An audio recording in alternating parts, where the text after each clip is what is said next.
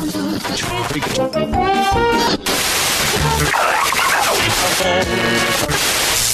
two one, let's intercept the final bearing two two two.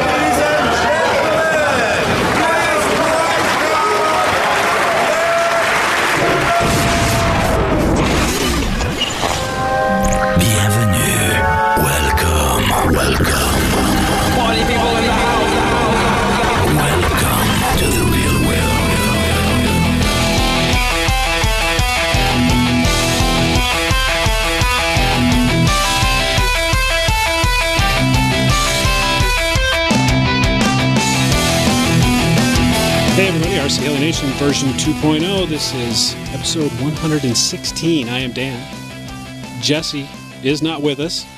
He's playing. I don't know what he's doing. What is he doing tonight? Why isn't he here? I think He's en driving back. Is he driving tonight? As Dan, as you Canadians would say. Oh my he's god, route. you Canadians. yeah, The he's in route, Canadian- eh? Yeah, Oh, he's in route, eh? He's en route, eh? No, I, Yeah. look. We got to make. We got to give him a lot of shit just because he's not here and it's so much fun. Kind of like we, we we didn't really give Nick a lot of shit last week. Nick is is with us by the way. I heard some. Feeling a little bit better, are you? Yeah. Is the sand out of your vagina? yes, it is. Is I, I am. Feel- I am good to go. feeling a little bit better? Good, good. Justin's here. yeah, I'm here. I don't. How do we start making fun of Jesse? I don't even know where, where to start. I don't even know, man. You you suck, Jesse, for not being here. yeah. You just suck, You dude. just suck, man. That's Screw all. you. I don't think he really cares because he's on the way home Yeah, yeah, for quite a while. For his four week winter break. yeah. No shit, right? Is he Damn. working? Is he going to be working during that four week break? Yeah, Oh, he well, is. Well, I guess that's payback enough. He's going to be working, so that's the way it is. So here we are, and um, you know I'm going to jump right into it because this has been a, as far as the hobby goes, this has been a very dramatic and uh, altering week for me in my existence in the hobby, my interaction with the hobby. Uh, the big news is on Monday, my new radio shows up. Yay! Yeah. Finally, man. I put some pictures on Facebook, so if you guys are interested in what that looks like, you can go to the Facebook page. That was huge. That was a big, a big change. And then, of course, uh, Not as big as that knob on the right stick. Dude, that thing is freaking enormous. yeah, well, I- I'll get into that in a minute. But there's some, there's a few other things. That's what she said. sorry. so, so the rush, the rush shows up, right? So I got, I got the rush. Oh, yeah, yeah. Okay. Alias Rush. I got um, the Scorpion 4035.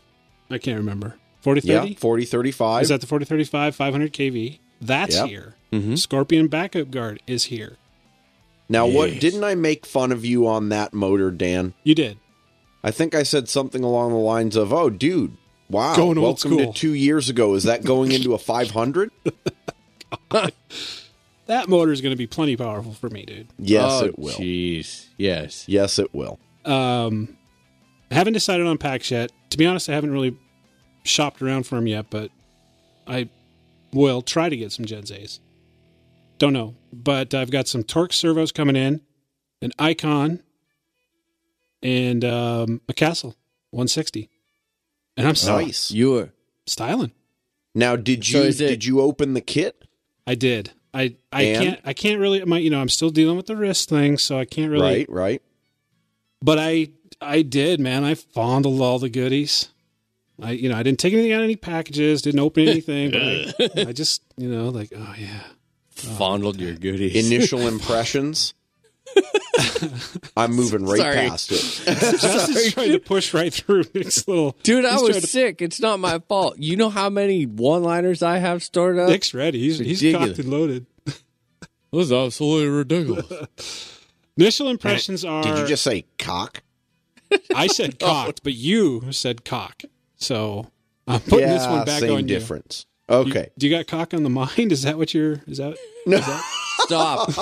Okay, Stop. where is this going? Where is this Well, you asked me going? about my I'm gonna- initial impressions of the rush. I'm gonna play substitute moral compass. Okay. That's right. Jesse's not here. My God, we are in a world Yeah. of hurt. Two Yes. minutes. Oh, that's true, dude. Yeah, dude. Yeah. We got to watch out.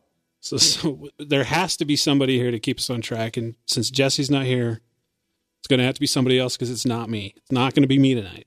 It will not be I me got it. either. Nick's, Nick's I got got it. it. stepping up. He's stepping up. All right. That's so initial pretty bad impressions. when you put me in charge. initial impressions.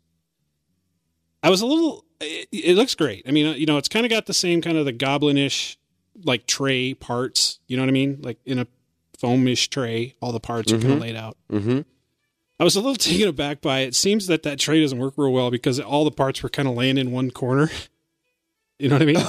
Oh, okay. All right. So during shipment, During they've all been shifted. you know, but neither here nor there. I, I didn't open anything. I'm, you know, I'm sure it's all fine. Um, one thing I did notice, and I don't know if it's a trend because, you know, as you guys know, I fly a line mostly, right? Mm-hmm. Yes. I'm, I'm ducking. I'm waiting. No, nothing. Good. Well, I'm waiting to see what you say. Yeah, go ahead. Well, I don't know. You know, the Align canopies, they're fairly substantial, right? They they got some, you know, the fiberglass feels feels you know, substantial. There's like it's there's product there. hmm I was a little taken aback at how flimsy the Elise canopy is. Have you guys did you guys Who pa- who makes it for Elise? You know, I don't know. I don't know that. But it's very Well, thin. One thing I've noticed is that, uh, uh, and this, well, maybe not hundred percent, but i in my opinion, the Canomod canopies, which Canomod's painting a lot of can- canopies for a lot of uh, manufacturers now, Yeah. they tend to be a tad bit thinner. Um, Align stock Align canopies, they're They're beefy. they're burly. They are. Are they too Yeah, big? they Maybe also it. weigh like three pounds. I was just gonna say, yeah. I mean, maybe that's a maybe that's a weight thing. I mean, it's fine. It looks great. The canopy looks really good. It's not my favorite colors. Uh, I'm really big on red, yellow, and orange. As you guys, So you're gonna get a custom canopy or just No, like a I'll leave it. a It's new fine. one? it's fine. It'll it'll work because I'll probably crash it right away. so, uh, but other than that, I didn't really open any. You know, one of my big pet peeves. I, I hate this. I hate this part of any any kit. I want and desire, in fact, require a manual that I can flip through. I despise Oh. CD manuals. Really? I despise them. I want to be able to open the manual, sit in my lazy boy, kick back, flip through the pages. I don't want to have to print shit out or have my laptop out. I'm old school, old fashioned that way. print stuff. Okay. Well, the rest of the world operates on laptops and iPads. I just yeah, I was gonna say, don't dude, wanna have to everything is there. on my iPad. I mean, I'm I'm gonna be I, am gonna go with you on this just because it's on a CD. I don't know when the last time was that I actually used disc media. Yeah, it's on one of those little mini CDs. that CDs. would piss me off too. Oh, the mini CDs? Yeah. It's not. Oh, well- oh, so you're completely douched on a Mac, dude. I can't even. Yeah. Are you telling me I can't even use it? Uh, You can't, can you? No, dude. Du- dude, don't you do it. You can. You can. you may never be like, able to use your it, super dude." drive again. Okay, well, I, Uh, I won't. I won't. I can tell you personally, it's bad news. it's bad news. Yeah, don't. So don't. do because I have spent probably about an hour and a half of my life trying to dig out a mini disc from a super drive. Hold on. So you tried that too, Nick? Oh, shut your face hole. Yes, I did. Oh my, come on, I didn't. dude. I haven't. I was in a hurry, and it was uh, what was it? Oh, it's a freaking iCharger thing, and I was like, "Oh, I'm just gonna throw this in here." I figured it was an apple; it'd suck it up and magically put it all into the right spot, and At it's no just point like, during that that attempt did did your life go into slow motion where you're like, Oh, it's like no. yeah, Yeah. right, yeah, right after I stuck it in there, I went, "No shit." Then he starts furiously hammering the freaking eject key on the keyboard, and it does it did nothing. nothing. Nothing. Nothing. Yep. Well, I appreciate the heads up. I'm not going to lie. That's good news. No problem. Uh, but no, I, I don't like that. I I'm I like to to sit with a manual. I just do. I, and I whatever. It is what it is. I'll get over it. I'll take that shit to work and use the company time to print it out. I don't know. Wow.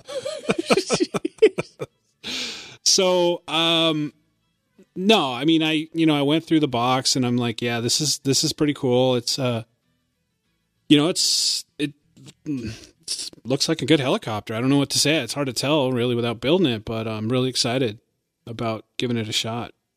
Here's the for me personally the big news of the week. And what I'm probably most excited about was the radio. So I get it. And immediately I posted a few pictures on uh, Facebook from the office. And a ton of people responded. And I, you know, I got to admit, I, I, I text you guys. You guys remember the text I sent you? Mhm. I'm like, Yep.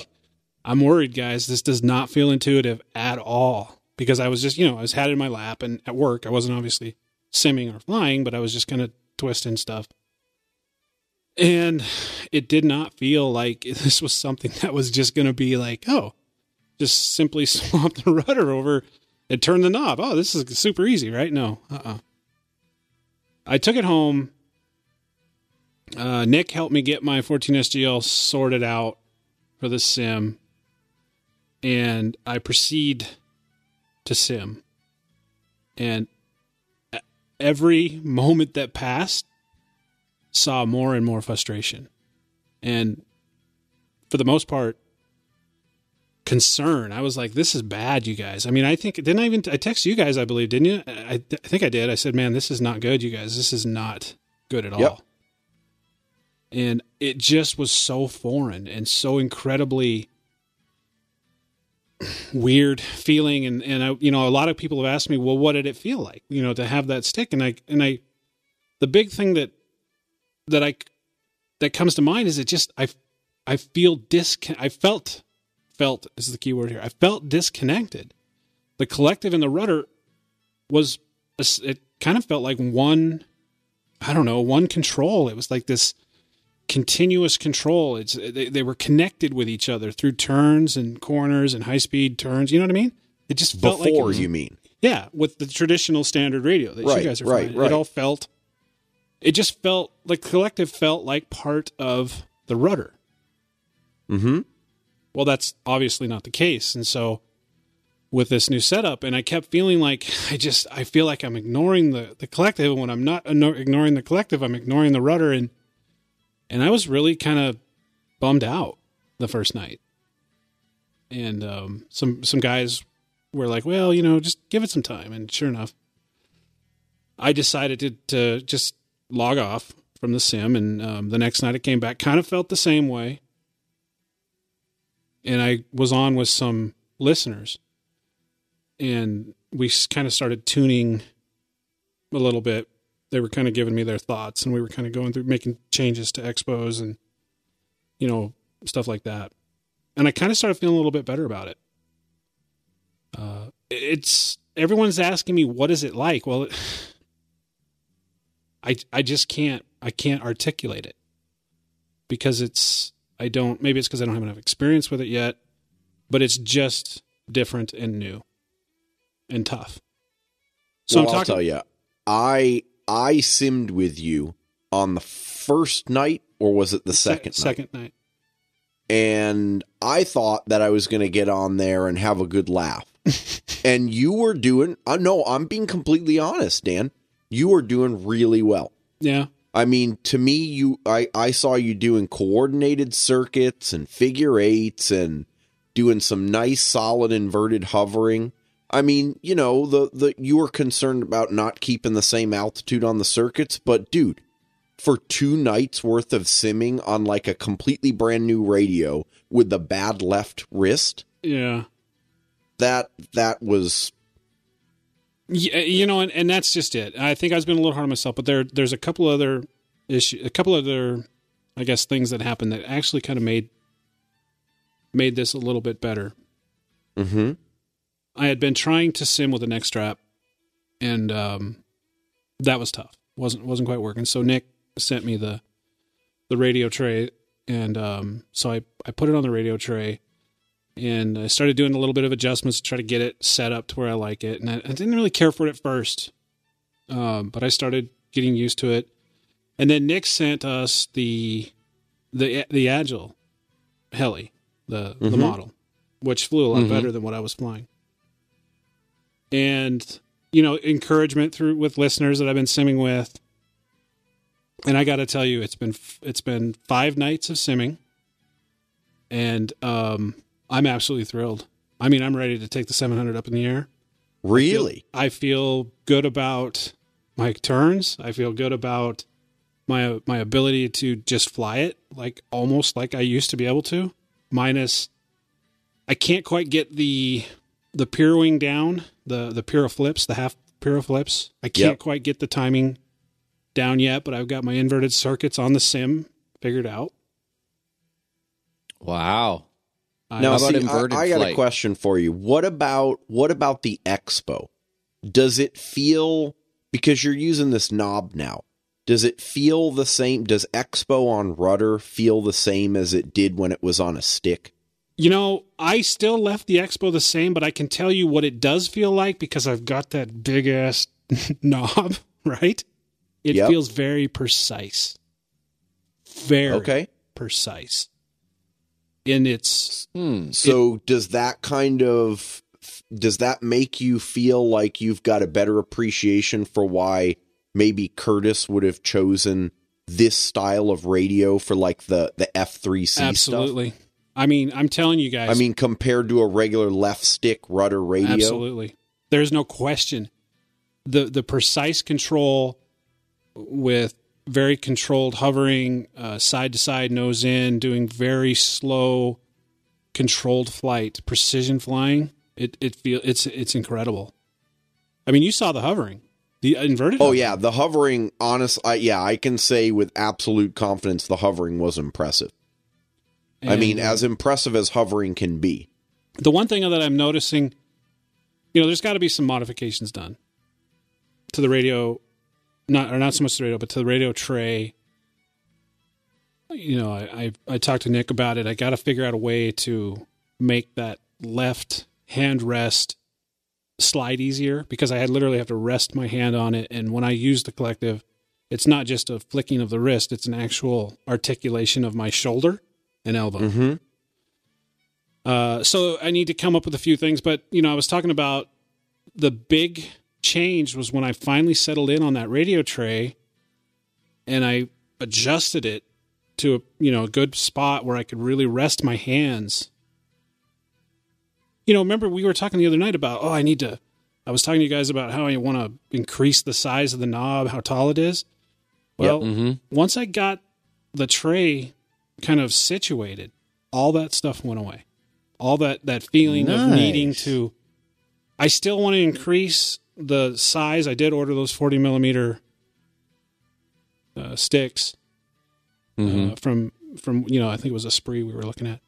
I still need to increase the the the length of that stick, but I don't need to do anything with that knob anymore. Good. It's perfect. I'm I'm starting to get used to the tension. It, it it's pretty tight tension on the rudder, Mm-hmm. uh, but uh, it's coming along. I'm I'm actually, I think for the first time since September, uh, I'm flying my 700 tomorrow. It's supposed to be 40 degrees. Whoa. Nice, dude. Oh, you're jumping right in. I am. I I've been simming every night, at least a half an hour, and I I like tonight I was simming. I'm like, oh, this this is fantastic. I finally was like, I, I you know, the first few nights I was like, nah. I- It was it was I was making myself sim. I was not enjoying it, but tonight I was like, yeah, I'm into this. You know, there's a couple. Wait, wait, wait, dude. Do you have your GoPro strap thing so that you can put that shit on a sheep? Because I want to see the video. I am going to make some phone calls and see if I can get some guys to come out because I still need help. I can't. I'm still going to need help with a few things like moving generators and and actually, to be honest with you, starting a helicopter. I don't know that I'm going to be able to start it by myself. Oh, that's a good point. Yeah, yeah, yeah. Um, so I'm still going to require some help because I just don't know that I'll be able to hold the head with my left hand and start.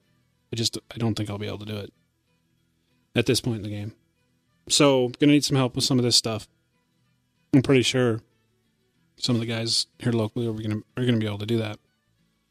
So I should have somebody to at least film, you know, even with it's if if it's with my phone, you know. yep. That's what I'm hoping. I, I don't know that the we- I mean the weather is supposed to be decent. This is Montana, so it's hard to say. Uh, but I'm really I'm I'm pretty excited about it, guys. I'm I actually feel part of the hobby again. You know what I mean? I actually feel like I'm I'm not just sitting here waiting to hear how your guys flying went this week. So Good. I'm, I'm excited about it. It's it's, it's I'm glad you know what you're I feel? I feel like I'm close to a crash story. Yeah. yeah. That's probably true. that's probably The true. I'm ready for it. anticipation is killing me. Oh my god! Thanks, thanks, man. no, hey, that's what real friends That's are for. right. No, hey, I Yeah. have no doubts. I mean, the simple matter of the fact is, it is strange enough and foreign enough that I do get locked up. You know what I mean? So there is a lot. There's a lot left to to rewire in the brain when it comes to switching to the you know the knob rudder. But Just be careful when you get in close, dude. you know, I think what I'm going to do, seriously, if I go flying to tomorrow, I'm literally it's it's it's just going to be hovering all orientations. I'm not There gonna go. go. I'm not going to get stupid with it. I don't Do want to hurt myself first and foremost. no, no, no, not at all. Um, I'll keep the crazy trying to figure out how to remember how to do the half piroflips. Uh, I'll do that on the on the sim until I get comfortable. But no, I'm I'm pretty excited. Um, haven't heard anything about the 150. I, I don't know. You know what I mean? I, I I don't know what's going on with that with HeliDirect. So, oh, there is one other thing too. I uh, I note I opened up the box that the rush came in, and there was a, a shirt, uh, Edge Blade shirt in there. And well, uh, there you go. well, if, uh, you know, I don't. Uh, there's a guy that works for ReadyHeli. His name's Gorgon Manchurian, right? You guys familiar with that name? Uh, and I've told the story before. I'll just quickly go over it again. Gorgon's kind of the guy that first started filming Tariq way back in the day. Like, uh, like if I remember, his his YouTube name was like Gorgon four two five or four two seven or something like that. Yep.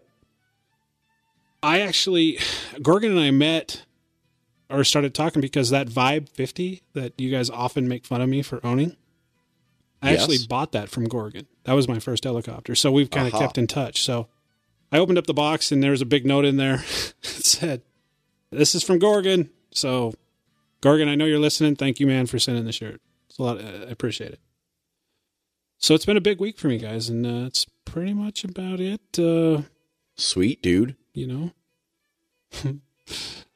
i could bitch about work but this isn't the place is it No. Could, but I just don't think there would be any care. yeah you Not probably- unless it involves helicopters. no no helicopters i'm waiting on the 150 I, I would like to hear something about that by monday at least um anxious i'd like to get my hands on one charging case i think is going to get built soon Oh yeah? nice. Who's Yeah, going to build it? well- you or do you have someone to help? do you guys remember you guys remember ed got it right you guys remember Of Ed. course, dude. yeah well you guys all remember when i pissed ed off last july right Of remember course, you did. told you the story. Pissed him off. Pissed him off really bad. He had he didn't talk to me for a long, long, long time.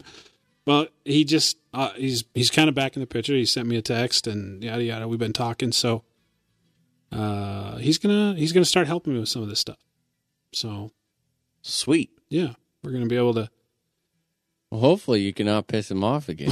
I probably will. it's kind of what I do, isn't it? I have a tendency to piss people Yeah. off. Yeah. Just just well, m- maybe you'll be a little more, a little more conscious about it now. I won't. I can't. No, It's just not in my nature. I I'll, some could say, some could say you would be shooting yourself in the foot, but it would kind of be like shooting yourself in the uh, other hand. Yeah. I uh, I will. I'll be a little more self conscious. I mean, you know, it is what it is. I uh, you know, I don't know. It's what I do. I mean, I I've pissed people off on occasion. I've done it before. I'll probably do it again. You know. no objections from the peanut gallery. nope. nope. Nope. All right. Well, so that's what I've been up to. What have you guys been up to? Who wants to go next, man? Tell us your news. What's going on? I have not flown, No fly. but I've been simming like a fool Oh. Oh yeah. and thoroughly enjoying it. Hmm. I have to admit, I have really enjoyed. Um, uh, I, this sounds kind of weird, but I have really enjoyed Real Flight Seven for one reason. Uh, when I started flying with my 14SG on 6.5, I had this annoying little thing where you had to, Yeah. like, you know, what I'm Oh, talking yeah. about. Yeah, yeah. You, you you hook it all up, you start flying, then you go to hit the reset button or space bar, and then you have to switch back to the other one, Yep. and then hit the reset button, and then switch back to that one. Well, they fixed that in Real Flight Seven, so you don't have to do that. Wait, what? So it's very yeah, Just it's get it out this of the way. weird little glitch where you have to like the first time. You have to use the reset button on the interlink controller. Yeah. So if you forget and you already have your your other radio all plugged in and Yep. you're flying and you crash, you have to switch back to the other radio. oh man. Yeah, it's really annoying. But they fixed that in seven. So I've been just kind of having fun, you know, tuning helis and and flying and yeah. I mean the weather's been it's yeah, it was below cold. Um and I do don't like cold as you guys so elegantly pointed out last week. We might have pointed Thank you. something We about might have said that something out. about yeah? it. I think it was Yeah. Justin though. Yeah. It was Justin. Dude, I, I'm I'm I'm, I'm okay pretty with sure it. that was Jesse trying to sound like Justin. Is that what that was? yeah? He pretty yeah, he does a pretty good Im- impression of my voice. Yeah, yeah. Yeah. Well, it, it it's true. I'm not I'm not a big cold weather person. I will do it if needed, but you will hear about it excessively. I'm that guy that while everyone else is sitting there talking, I'm over there doing jumping jacks, crying like a little girl. uh, but it's uh, now it has we have ended the cold snap. We're back into the rain, uh, but that's promising because it, the second that the break in the rain happens, I'll be I'll be back going again. I, I'm sitting here loaded up and ready. And Dan, that made me think about when you said that you got the castle. Don't forget to pick up a hobby wing speed sensor. Oh. Phase sensor. Excuse me. Yes. Uh, for Yep. governor. Yes. What about the Icon we are gun? Go- That's what you That's need. what you oh, need. Because you the didn't get Icon. an I gotcha, gotcha. I've got You didn't one get an that's a- edge. I've got a spare if you want it, Dan. Well, well, Because you just got an HV 160, right? Yeah. An ice. Yeah. Okay. Yep. So you do need that, but then we'll get you hooked up on the on the Icon Gov. Yeah, man, I'm I'm loaded, just completely ready to go and and fly. Yeah. How long Not- has it not- been? Since I've flown? Yep. Dude, couple weeks now, and even the other ones weren't all that enjoyable. So I would say three weeks or something like that since I've had some enjoyable flights. See, that's that's rough for you, dude. Yeah, but I I have been simming a lot, and it's I'm starting to really see it pay off on the sim. So I, that's actually what makes me more excited to get out and fly. Is I want to see if I can apply some of that immediately. Right. Because usually once I put once I actually sit down and take the time to put the effort in on the sim, not just to fly but to actually train, it transfers pretty quick. Been fortunate that way, but it's hard to get me to actually do that. And uh but yeah, so that's it. damn. Wow. Short and kind of sweet, but Kind of uneventful. I didn't. kind of I uneventful.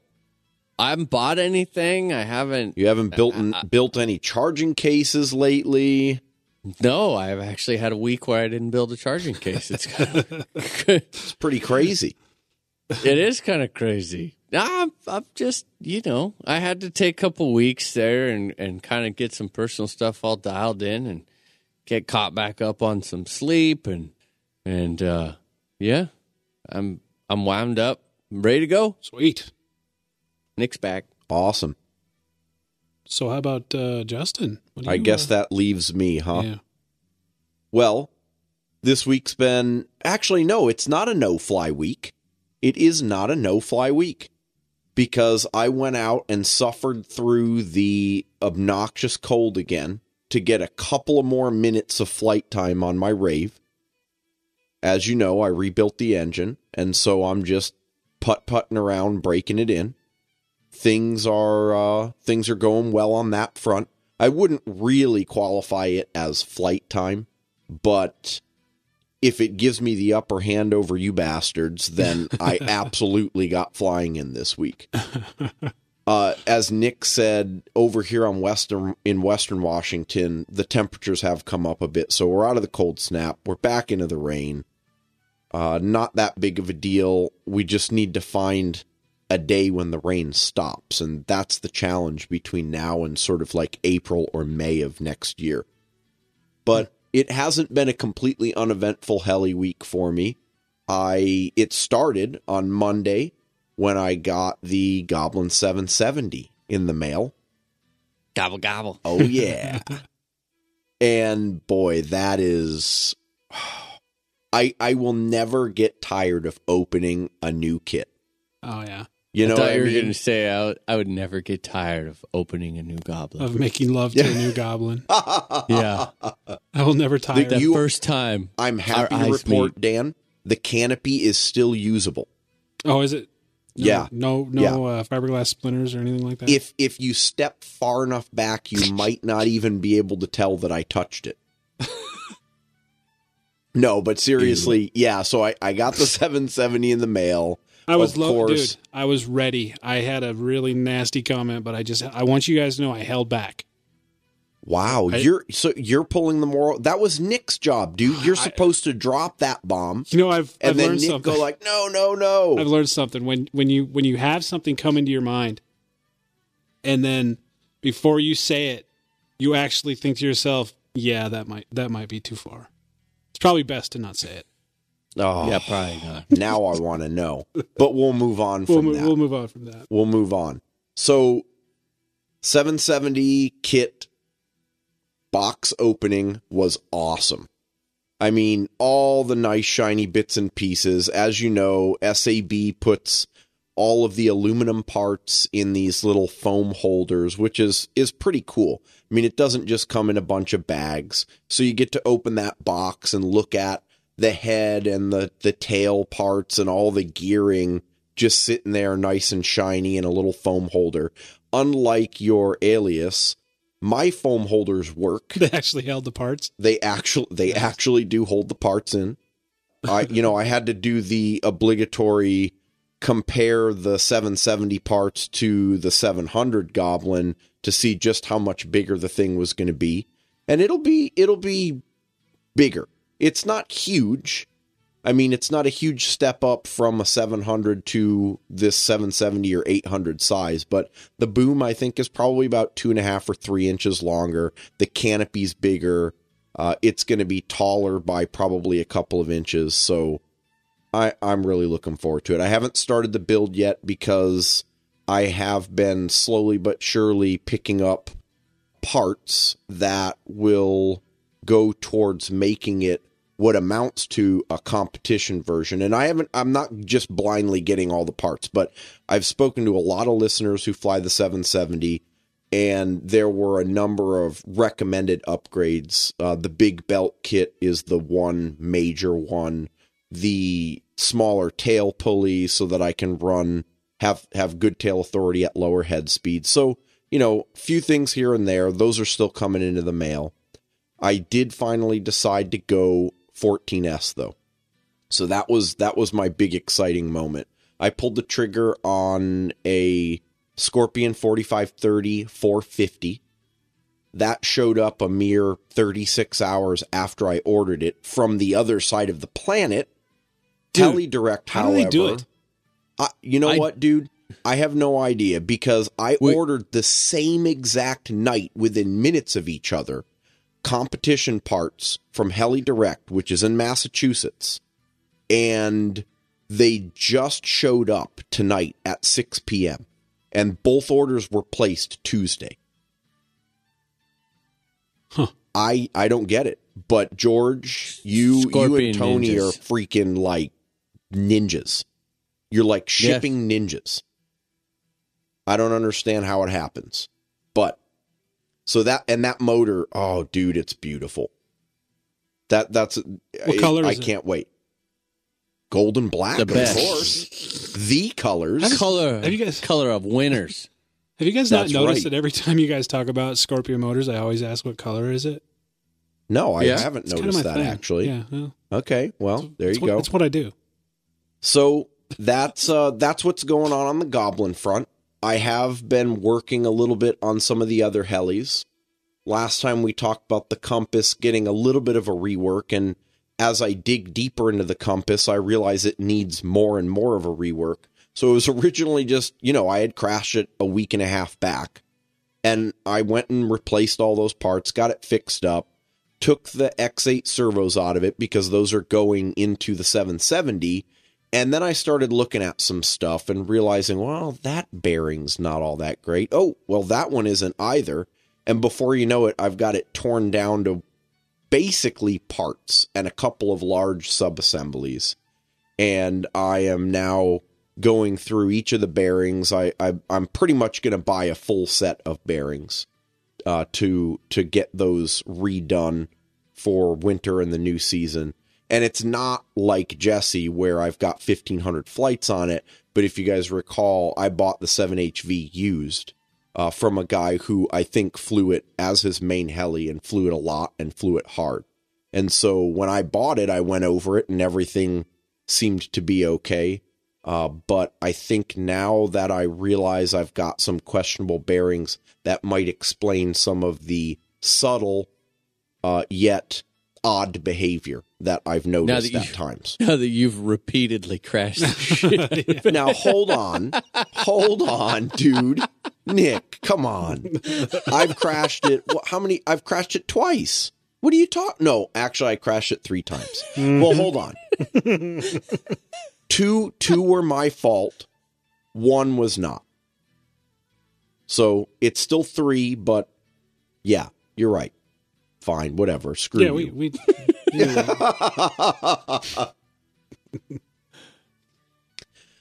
So now it's now it's the compass and the gasser that are completely torn down, and I'm honestly not in a hurry to get them back together. They they may not fly for easily another month or so, just depending on how long it takes me to find all the bad stuff and get all the replacement parts. wouldn't expect anything less. Yeah, but see the difference is, Dan, I don't have any reason to get those back together right now, other than to prove you wrong. Other than it sucks to have a helicopter torn apart on your bench. No, I don't. I don't mind so I much. don't like that. I don't like that. Well, dude, you're you're freaking. What are you What are you talking about? your your uh your trailer is like a freaking graveyard. Yeah, You walk but in there and no- they're like partially built and or destroyed helis everywhere. yeah, but see, those are helis that don't fly anymore. All the helis that I fly are flying. Okay, all right. I do have We'll a see how quickly it goes to be- together when you when you dumb thumb or dumb knob or whatever you're going to call it when you dumb dumb knob the rudder in. Dumb Oh, knob. Yeah. I swear to God, you guys have little faith. I am not going to crash that helicopter. That one's gonna stick. dumb knob. That's Dumb You knobbing dumb it. knob. Dumb Yeah. knob. Yep. Freaking dumb knob it again. There you go. You dumb knobbed it. Yeah. So Wow. we talked a little bit about uh, simming earlier this week. I went on the sim with with Dan to check out his new radio. I have been simming more as well, not as much as it sounds like Nick has. Although Nick has been simming enough to come up with some pretty darn good custom models. The one that I tried was the Agile 7.2 because I just wasn't feeling the Goblin, the Granny Mod Goblin that I had been tuning on my version of Real Flight 6.5. So Nick's like, "Oh, dude, check this thing out. You'll love it. It's it's a lot closer." So I download this thing from Nick and I get it on there. And because his has been tuned and set up in Real Flight 7, I don't realize that Real Flight 7 and Real Flight 6.5 don't have all the same components, like blades and motors and stuff like that. So it pops up on my sim, and this freaking thing is rocking a set of Blade 130X main blades. Nice. Suffice to say, it would not even get off the ground. But I will tell you, it will piro like you would not freaking believe. Ground piroing. So, yeah. Once I got the new blades on there, it, it actually flew pretty well, dude. So, good on you. Yeah, that's the one I've been flying Thanks. I need I need to uh I need to get them all kind of polished up in one evening, but it, and I, I'm kind of holding out on that because I'm trying to get out just one day and fly, and then come home that night and do the polishing touches Yep. on all of them before I put them up. Like See- I I need that. that's where I get the most frustrated because I've been flying lately and I come back and put up the sim and it feels like crap. And then I get discouraged and I'm like, well, screw this. I don't even want to bother with it. I don't want to mess with tuning. I'm tired of that. I just wanted to fly and now I got to deal with this shitty model. So Well, I like that where- you're you're tuning. Although I'd like you to do a different heli because I'm not going to lie, I am not feeling the canopy on that agile. It doesn't Got float my the, uh, canopy boat. Queen Elizabeth theme to it. Queen is that like- is that a- Elizabeth theme. Is that a stock color or is that something you did, Nick? Bland. Blow. no, no, that's a stock Uh, color. That's stock. Yeah. Ah. Which actually looks really good in real life, just does not translate. it does look good, well. but on the sim, yeah, it's not. It's meh. yeah. So that's that's pretty much what I've been up to. I'm not going to get any flying in this weekend because we're supposed to get like three inches of rain in the next 48 hours. Plus, you may or may not be able to tell that I am sick with a freaking cold. So, yeah, hmm. probably just going to hang out. Maybe slowly start wrenching on the 770. See what I can come up with there. Well, let's see. Jesse, what have you been up to? Oh, wait a minute. Jesse's like busy picking up hitchhikers and hookers at, at rest areas on the way back from Pullman. Ugh. it's not a good It's stretch. not a good. No. There are better stretches. not a good stretch highway of to pick- highway. There's better stretches of highway to pick those up. Sure, you got a pretty mouth, boy. so, I think um, I think maybe we should do some news. We got any news? yeah, I might be able to. So, what'd you think? Come up with Uh, what'd you think something of Just, did, did Justin do your news justice? Did he do it justice last week, Nick? Yeah, not too bad. Yeah. Oh. All right. Considering he had all of about 20 minutes warning. Yeah.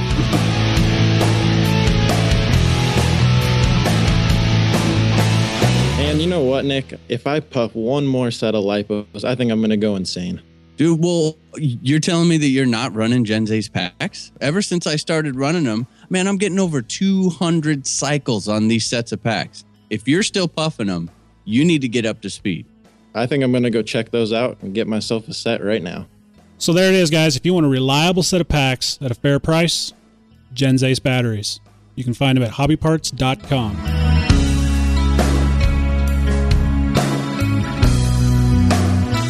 All righty, guys. This week's news is brought to you by helidaily.com, your daily RC helicopter news magazine.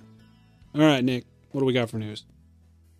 All right, so this is this is pretty big news. Um, part of it would be big news for uh, myself and Justin, and then the other part would be big news for uh, for you and actually for Rachel, Dan, um, because now you two can fly the Stingray in real flight. Oh, Oh yeah. that's fantastic. Yeah, Dan, I I know, know, you've been waiting for this shit. I have for been waiting. I mean since you've heard about it. Yeah, I have. well, I think your radio showed up just in Just time. in Yep. time. just in time. So yeah, they've actually have a uh, a Stingray up for download on the Knife Edge forums. So uh, yeah, go just rock that and 3D it and get all confused orientation wise and drive it in. Do your thing. We would like a report next week, Dan. I I'll get right on that.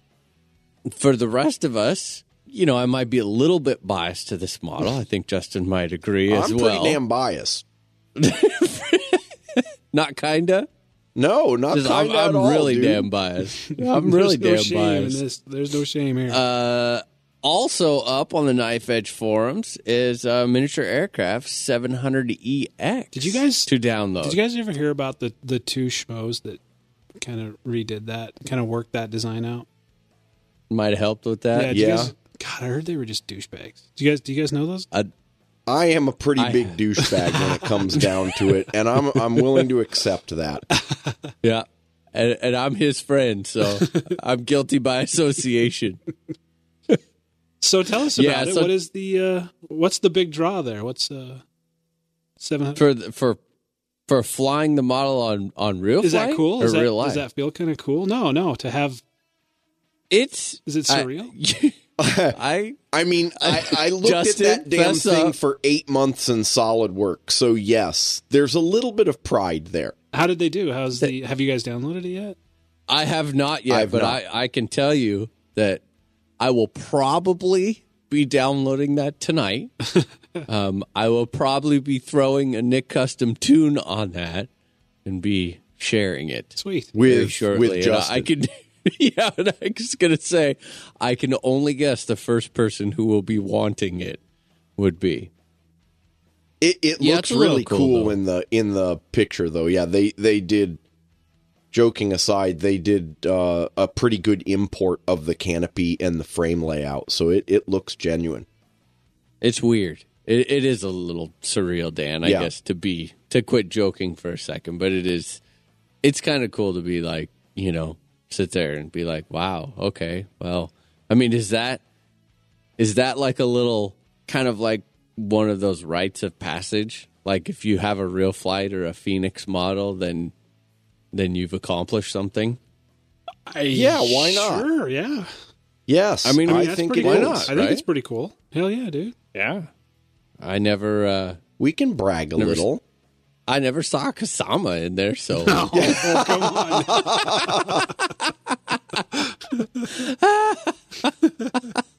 All right.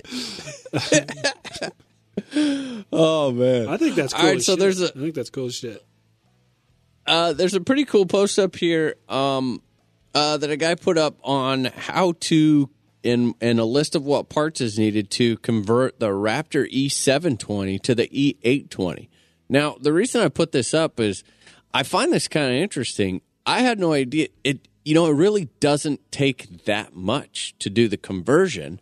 And, you know, and they came out with the 720. So a lot of the guys got it. It's like, whoa, this thing flies awesome, super cool.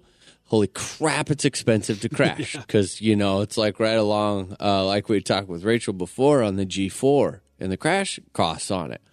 But so you know, fast forward a little bit later, now the E700's out, completely opposite, super affordable crash cost, flies great. This makes a lot of sense to me.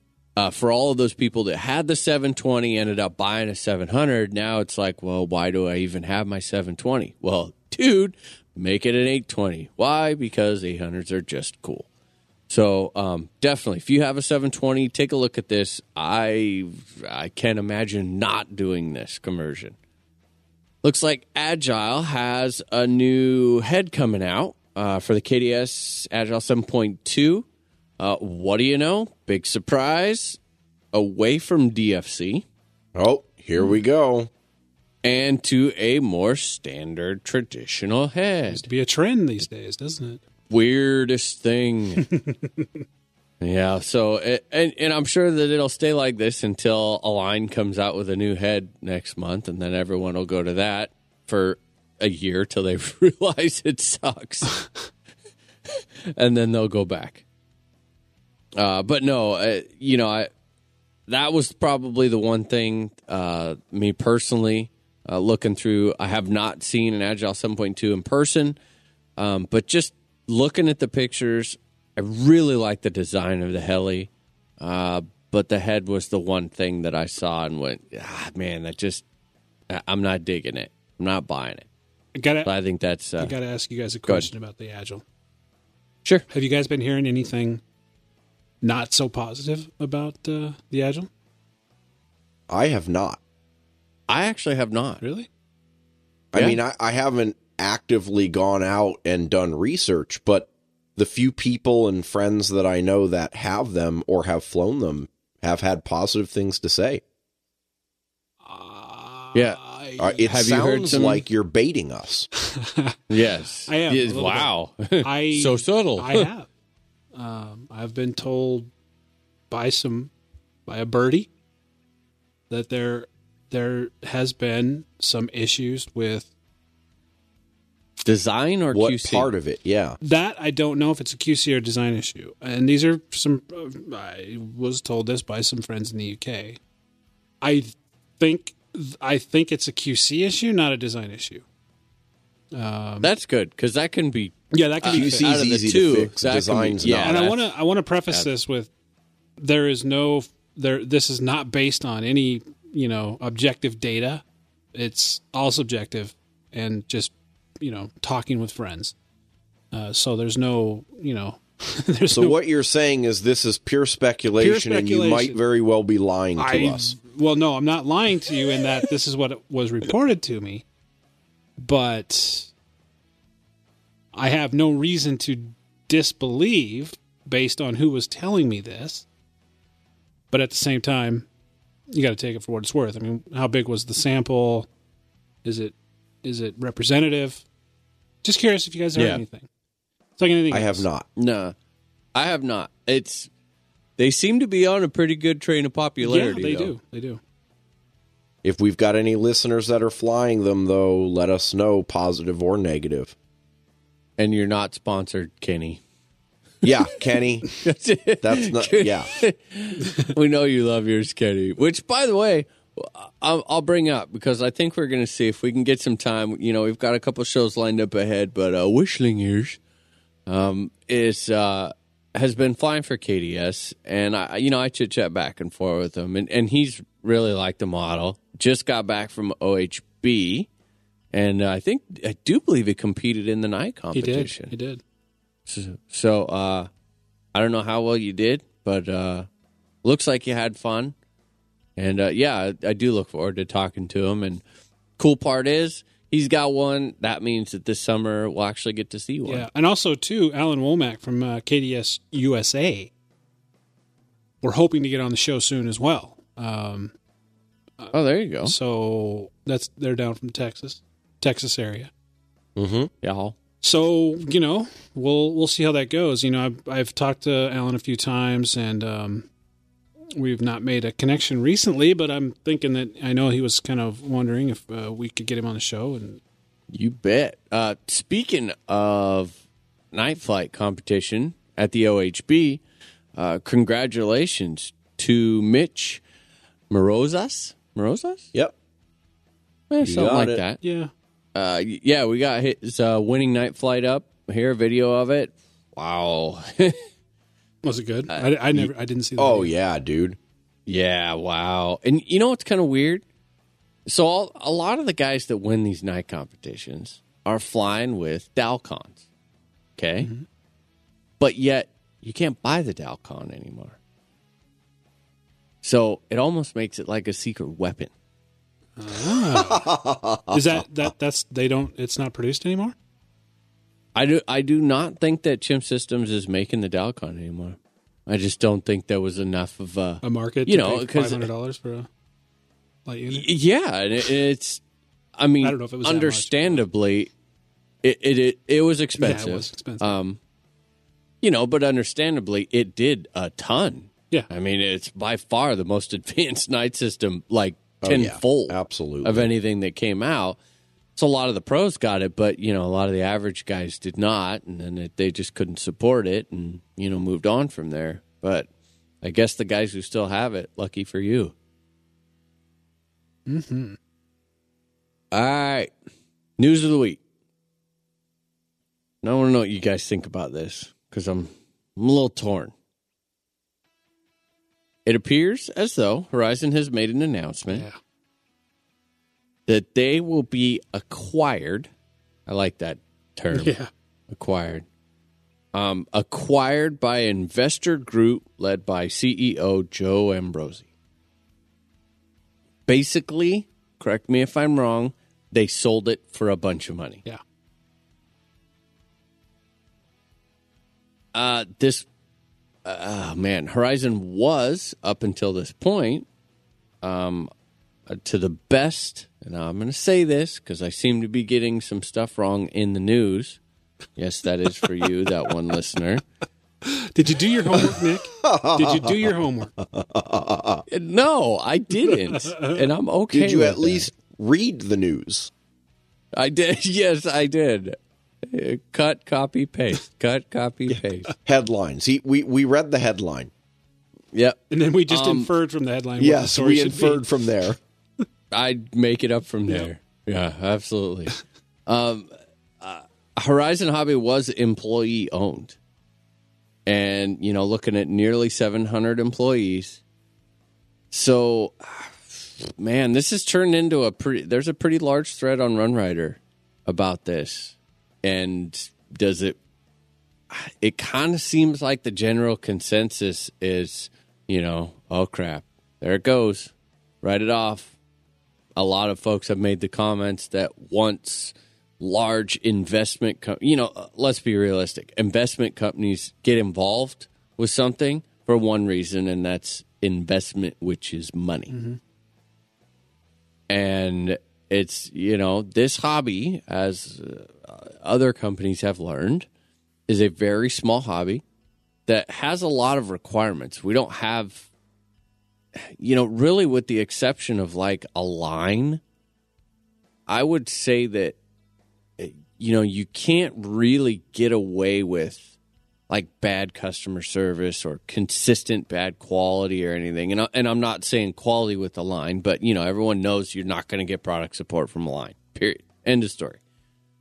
But it, it's just the hobby so small that, you know, if this, in, when this investment firm gets involved in it, are they going to maintain the same level of you know personalization customer support that horizon has developed? Because that's i mean really when all the you know when all the mcpxs were flying apart in pieces and and you know every every, small model they come out with it, you know they all have a couple issues. And they they are toy grade. You know, I'm not even going to call them hobby grade. They're toy grade. But people always go back, and it's because they do have excellent customer service. And, and all around, I have believed that you know Horizon is they're one of the good guys. So, I mean, what do you guys think? Do you think that that's going to change? I think that it depends on. Well, let me take a step back. I, I think the reason why this is occurring is because the investment company recognizes the potential for growth in Horizon. Uh, it's not surprising given all the big milestones that they've hit this year in the hobby, right? In the industry, with the Pro Series and all the other different things that they're bringing out, most of which are pretty innovative uh, and and aggressive from a pricing standpoint. But I also think from Horizon's standpoint, it's a benefit to them, at least at their executive level, because what this investment company is going to bring is more more money, more capital, more ability to progress in the industry. And if you read through the, you know, you read through the press release, and yeah, it, it could just be a language thing and they're trying to sell it. But what they basically say is it's a win win for both companies, the the acquiring company and Horizon itself, because from Horizon's perspective, this additional money is going to be able to provide them with the ability to kick it up yet another notch. And in their But- words, bring more good stuff to the customers. Now, is that a front? Who knows? I mean, who knows? Where I, I, I take it at face value for for the time being, and and I'll take a sort of sit back and wait approach. There have been a lot of times in other industries where this occurs and it all goes downhill, and then there are situations where it's transformational.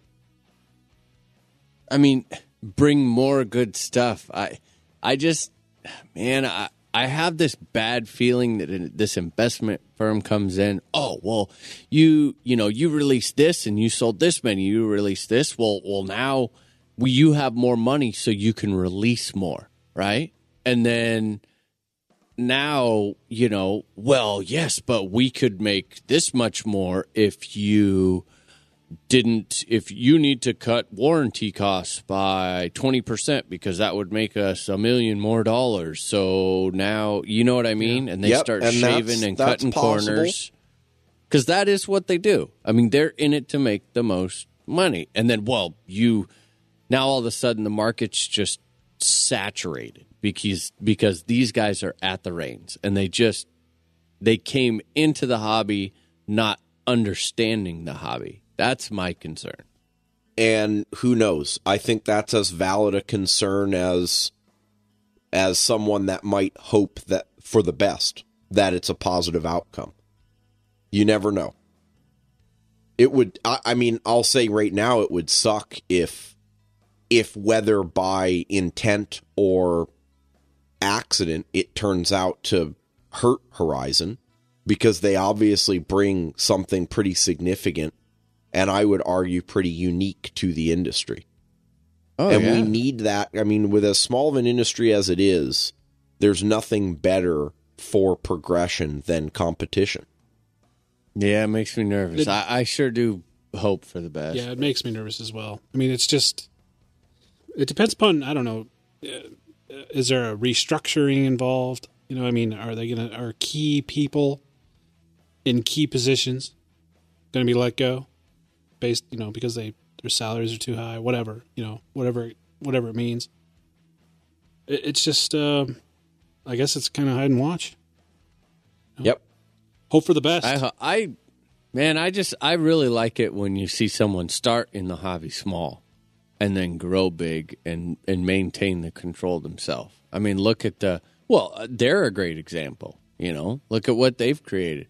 Look at what Scorpion has created. I mean, just an, you know, small empire, but yet the, the man with the morals is still in control. yeah. And that's a, that's a good feeling. That's Best what I got for news.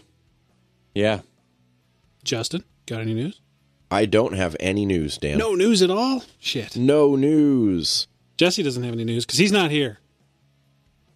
Jesse, do you have any compass news? uh, no, not again. I like it. His voice isn't that deep. Okay. Uh, no, no compass news again, Dan. It's more like- Oh. I crashed the 7HV. I hate it when I crash the 7HV. Yeah, That's messed But the Wait, Compass just is the best helicopter ever made. I love my Compass helicopter. Torque tube Poor stock belt rule. It's too bad. Too bad I'm busy in school. I'd be flying all the time. flying my Compass helicopters. Jesse, Jesse, Oh Jesse. God, Well, I guess that's it for news, huh? All right. That's the way it is. that's it. All right, guys. This week's news is brought to you by helidaily.com, your daily RC helicopter news magazine.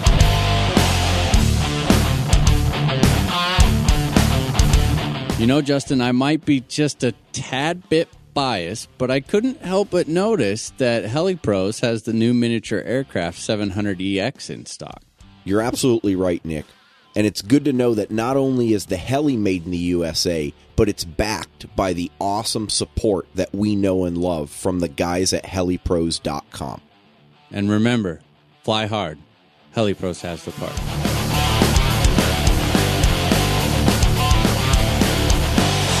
So Orlando Heliblah happened.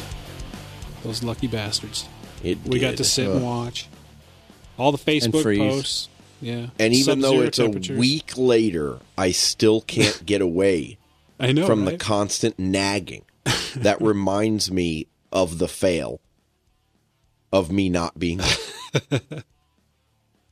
I, oh, we gotta we gotta try to figure out how to be there next year. It's done. It's over. It's gone. It was a fantastic event, but we've got a special treat tonight. We had the pleasure. Rachel Plant, she's been on the show before. We mentioned that she was going to kind of keep an eye on things while she was there and come back after uh, after the the Orlando Heli blowout was done. She got home last uh, midweek, this week, this past week, and uh, she stopped by. Let us know what it's all about. And I got to tell you, she is a lot of fun, and this is a fun interview. Probably one of the funnest interviews I think we've done. Don't you guys? I would agree completely. Lot I mean, we. I'd probably could have gone on for another hour We or could've. two. We could've. just shooting the bull. Yeah.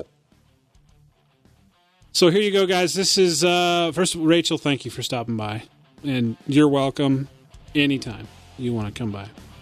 And uh, for our listeners out there, we sure hope you enjoy this interview. We're going to play it right now, and we will be right back after. it's not right back. It's a fairly long interview. We will be back when the interview's over.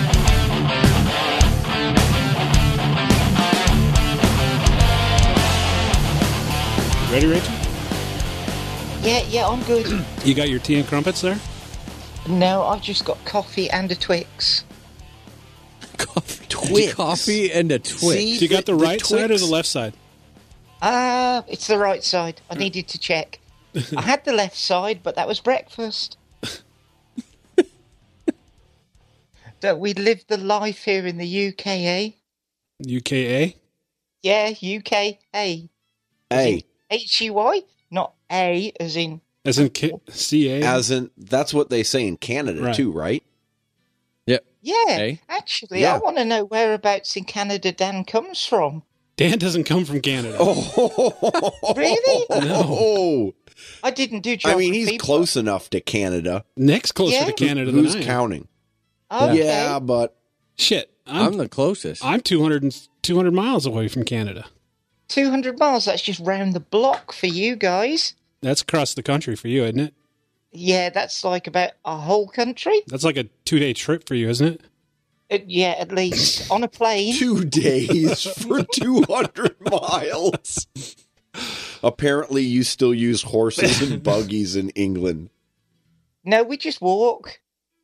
So, Rachel, you just got back from Orlando. You got back last, just a couple days ago.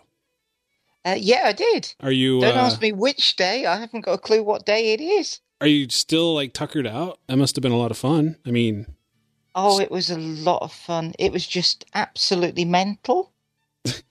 They're just the best people. yeah. And yeah, and it was hot. Damn hot. Yeah, it's uh yeah, and sunny. You guys don't get you don't really ever get to see the sun where you live, is it right? No, no, that's true. We just like get the sun for a day or so. Uh, we turn bright pink and our skin falls off. That's the way it goes. What kind of hot are we talking here? Like 70, 80? No, we're talking 86 to 90 degrees every day. And that That's was perfect. In December, Isn't that just sickening? That's Isn't illegal. it just wrong? How can you do Christmas when it's that hot? Oh, I'd give up Christmas. I would Screw too. that. Yeah. Yeah, I don't do Still Christmas anyway. don't you? No. Oh, you one of the Muslims? No. The Canadian Muslims. oh, that's awesome. Hey, I have Muslim friends. They don't do Christmas. That's fine. Yeah, so are you, Dan? No. Are you a Muslim, eh? What's your excuse? I just don't I don't like holidays, man. Oh, that Just sucks. called you a Muslim. oh God. oh. Oh, I Oh, hope you that's have not no idea. offensive where you guys are, but it's not here. No, It's just sort of funny. It's not offensive to us. I'm sure somebody's going to So, find it someone's going to send a hate mail, but that's okay. Hey, just forward it to me. so let's let's kind of start at the beginning. I mean, what? So, you know, you were on the show uh, just not very long ago, a few weeks ago, and we were talking about Orlando, and you were pretty excited about the trip. So, when did you get there? What? I mean, how how many days did you get to play around in the states? What day did you get there? Okay, I got there on Tuesday night, uh, really late o'clock. I think the flight landed at about twelve thirty, and then you have to do the airport thing, which sucks so bad. I had like five cases, and that's just mental on my own. So it's just like, uh, big mistake that really, because the airport's on three levels, and you have to get a train from one bit to the other, and it just. It's Oh just no, a with all of the pain. heli cases? with the heli case, which was pretty heavy. It's a wonder they let it on the plane, but uh, yeah, that bit wasn't fun. Uh, and I got me. What did they give me? Went to the hire car place, which was an event in itself, and they gave me a Nissan, as you guys say. Don't ask me what sort of Nissan it was, but it was big. Uh, Can I ask you a It was- question? Can yeah, yeah, yeah. Go for it. Did you did you put your helis in the boot? No, no, I put them in the trunk. There you go. That's what I I'm like to hear. I? That's what I like to hear. I don't know why I picked that car because it's really weird. In England, they give you the keys and they show you how the car works, and in America, it's like it's in the garage. Pick whichever one with the boot up you want. I was like, what? So Okay. I got another question for you. What did it what did it feel like to finally drive a car that has the driver's side on the correct side of the vehicle? Well, if you just check out the curb between Orlando and where I was going, every 50 yards, there's a black mark. That's me, okay? You can just like follow me all the way there. I was pretty tired. Uh, I don't actually remember getting from the airport to the hotel. It just Oh, sort of no. happened. Hey, it was a cool car. Yeah. It's great fun. I'd got the collision damage waiver. I didn't care. Uh, Was that was that I mean that's got to be a really weird. I, have you have you driven a car like we have here in the states? I mean obviously it's different. What, with the steering on the wrong side? No, no, on the correct side. Okay. Uh, yeah, but not very often and never actually abroad. So it's only been in the UK when somebody's bought a, a left hand drive car into my garage because that's what I do. I work in a garage. Yeah. So it's really rare. So that's the bit that gets you the worst. I'm quite happy to drive on the wrong side of the road, quote, but not on the wrong side of the car. Ah. I don't know, Huh? man. That'd be I've never driven a vehicle that had the opposite side. Have either of you two? Nor have I. I've not. Yeah. Nope. Yeah, I, sub- I just I have. And was it just, was it just normal? I mean, was it not, or is it just kind of weird at first? Seems like it'd It's be really only strange. it's only really strange if it's a uh, manual transmission, and then you constantly try and take Oh. off in fifth gear instead of first. Oh, And you push the- And you rev it up when you want to do the gas, or is it, how is the how do the pedals work on It's no, it's the it's the same. Are the are the pedals the same? Yeah, yeah, they're still the same. Clutch is still on the left. Okay. Do you guys know what a clutch is? Oh yeah, Of course. Yeah? Why, why would we not know what a clutch is? I thought you only did Manuals rock. They do. no, I drive one every day. Yeah, that's what my car is. Yeah? Yeah. Wow. You have cars in Canada? Oh my god. this Canada thing is good. You know who who's to blame for the whole Canada thing?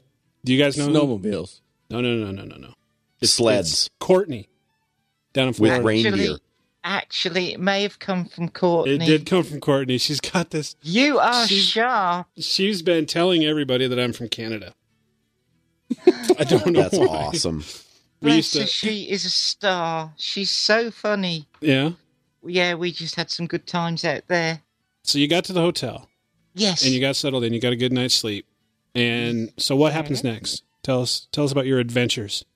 Okay, well, what happened next is I just decided to go and find the field, really, which was on the Wednesday, so the event hadn't started proper. Uh, but I was told I could go down there anyway, so it didn't matter. So really, it was just a case of working out the sat nav and finding the field, which wasn't too bad actually. Um, wait, wait, wait. Sat nav. Oh, come on, you rocket scientist. I know what it is. I Sat-nav. just I love I love the differences. It's great. Sat nav, GPS. I got to tell you something, Rachel. You may not know this. Justin has a bit of a crush on your accent. Oh, doesn't everybody? it's like you go to America and you're like in somebody's house and they go, just say this for me. And you're like, they tell you something to say. exactly. I yeah, I don't care what you're saying right now, Rachel. I just like listening to the accent. Just keep talking. You don't mind though, because you know what? You guys really rock. You're, you're really friendly and it's a lovely place. Yeah. So if the accent does it for you, then cool. Bring it on. Sweet. So you. I have been practicing my American, but I'm not very good. Oh, come so on, let's hear it. I- I Let's oh, hear we got to hear it. Come yeah, on. you got it. Oh no, I can No, only no, do no, the no, no. end bit. You see, we were over there and we were like saying "you're all," but apparently it's y'all. So Yeah. we got that bit. That was about it. That's not very good. No, I know. I want to hear it- some Hugh Laurie shit here. Is what I want to hear. Who's Hugh Laurie? Oh my god, you don't know who House is? no. He's like a British actor that played. Everybody knows who House is, right? Justin. Oh, Yeah, I know who House is. Yeah. Yeah, he's Mhm. British, but he plays a an American doctor. Asshole. Yeah, he does a great American accent. oh, I know the guy, but I can't think of his real name. Hugh Laurie. Hugh. Yeah, hello. That's the one. Hello. I'm awake. Or who's the other some one? Who plays dude. who's It's the one that plays Rick on Walking Dead, Nick? I don't Is he from Britain? Yeah. He's he's English. Oh man, wow. Anyway, that's crazy. So you found the field. What were your thoughts when you first saw it? Is it impressive compared to what you're used to in the UK, or is it just kind of run of the mill? No, it's impressive. Yeah? It's uh, it's quite a big site. Although there's power lines, you'll see from the videos, right across the back.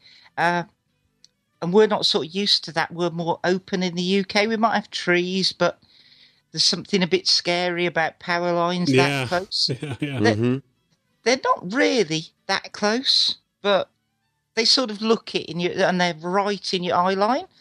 But they've got a lovely field. They've got a like a, a solar power charging station.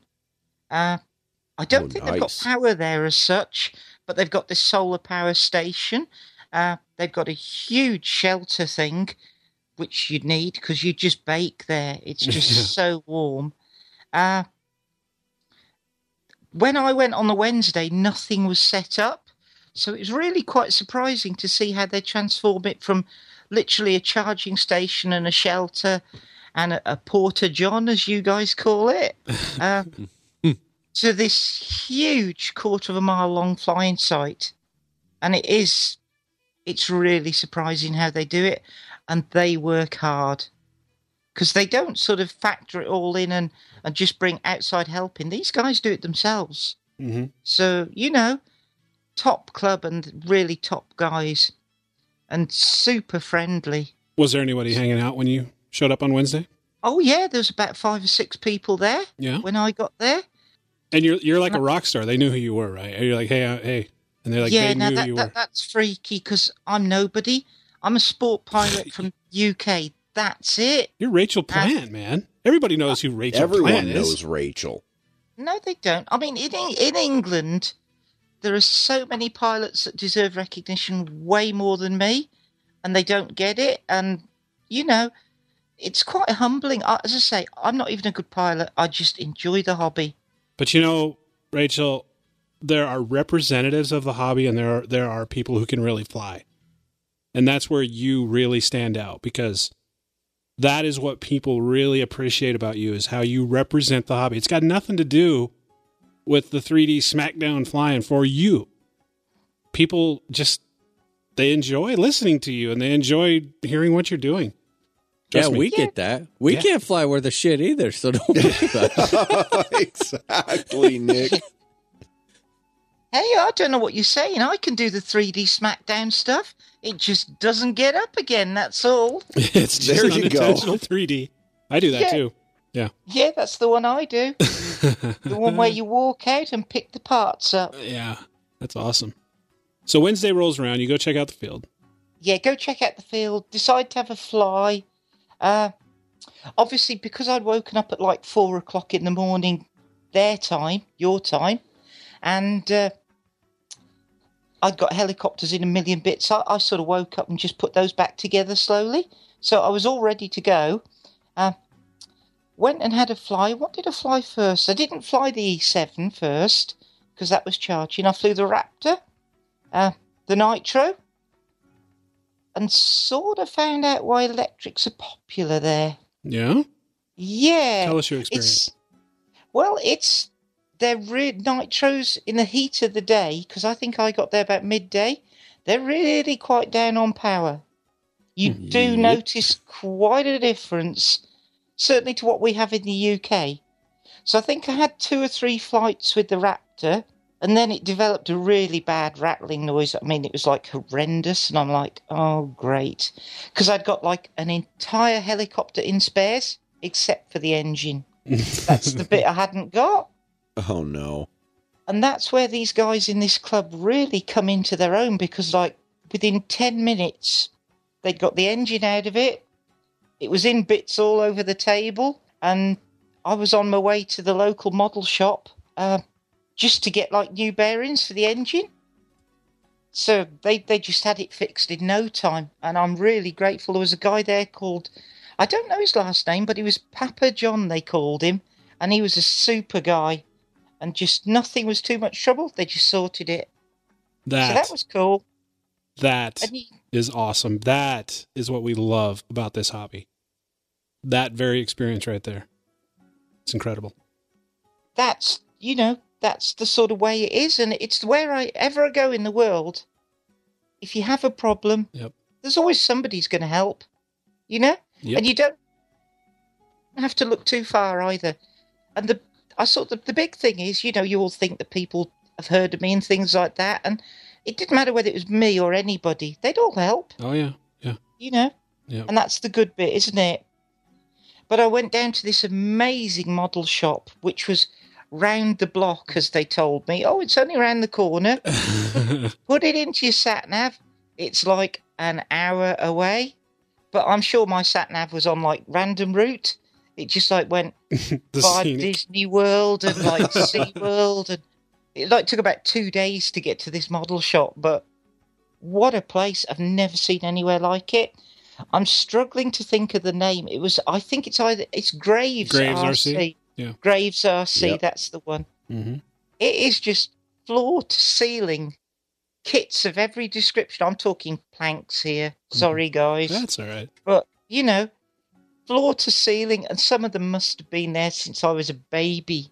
You know, they're just like covered in dust, and it's just so cool. You could spend a week in that shop. But they've got like a, a heli department, Mhm. which is great if you own a goblin. It's really cool if you own a goblin. See, there's So you got to experience Florida. yeah. Did That's you know one of the requirements. that is I don't know if you know this, Rachel, but to to live in Florida, you have to get a driver's license. You have to own a goblin. This apparently It's is true. true. Yeah. Yes. Yes. Yeah, you have to get it signed off by Bert and Susie as well. That's the way it goes. Justin But- would fit in down there really well. yeah, he would. Oh, Yeah. come on. I wouldn't I nope, I'd be a rebel. I wouldn't get it signed. You knew that was coming, right? You had to know that was coming. Yeah, I knew. uh, We we all knew that was coming, didn't we? We were just like, yeah. Lots of goblins in the Hey, they're area. they're fun helicopters. Oh yeah, they had Mhm. like their own tent table marquee thing with like all these goblins of every shape and size. But you know they're great helis and fun people, so it's all good. It it sort of never degraded into the this is our camp. You've got to have a goblin. It you could go anywhere. Yeah. You know, hang out with anybody you wanted. The Gary guys are worth a mention because they're insane. They're so funny. You just had the best time with the Gary guys. But you won't be buying one of those in Florida, will you? That's for sure. I think they had uh, when I went into the shop. I had a bit of a look round. They had parts for like old shuttles and old Raptors. I mean, like really old Raptors. Oh. And uh, a million goblin parts. Get anything you want for one of those. And they had some Align stuff as well. Mhm. That's cool, but you know, they it was a good shop and great people. And I think I spoke to Mark Graves, who was I think he's the owner's son. He was a top guy. They ran an auto contest at the event as well, Yeah. which I think I managed to actually land somewhere near the circle.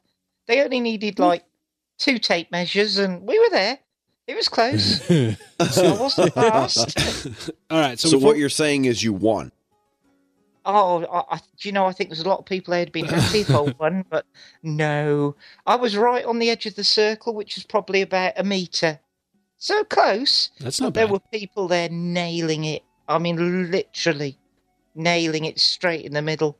There's some really good pilots there. hmm You know, and this wasn't the top guys because I can't think of any of them that entered the auto. They left it to, you know, everybody else, which is nice because we all know they could kill it, couldn't they? They'd be doing it like inverted onto the head button because that's what they do. All right. So let's let's move on through Wednesday. You got a few flights. You Okay, went and got you, Wednesday. you went and got some parts, and then you went back, got the got your your nitro all, all. I'm assuming you got it all ready to go again. That's right. Went and got some parts.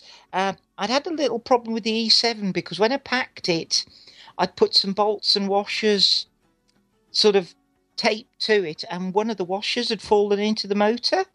So we had to go to Home Depot, as you guys call it. Yes. Yeah, Home Depot, as we say in England, to get some. We call them circlip pliers, but I think you call them C clip pliers because I hadn't got any of those with me. Uh, I could have borrowed a set, I'm sure, but you know what? I don't like to ask too much, so I just I wanted to get a set of my own, and just looking around the shops is quite cool for me. I like shopping, so there you go. But yeah, back to the field, and uh, I had a couple of flights with the E7. Now, you know what I all said about Nitro's rocking? hmm Hmm? Well, they do. but electric's where it's at when it's hot. It's just, it was just like, okay. And the more I flew it, the more I loved it. You've got to bear in mind, I haven't flown that model. It had like four flights in the UK, got chucked in a box, and there we go. But, oh, wow. Uh, I'm reserving judgment because you know what? Nitro's still where it's at.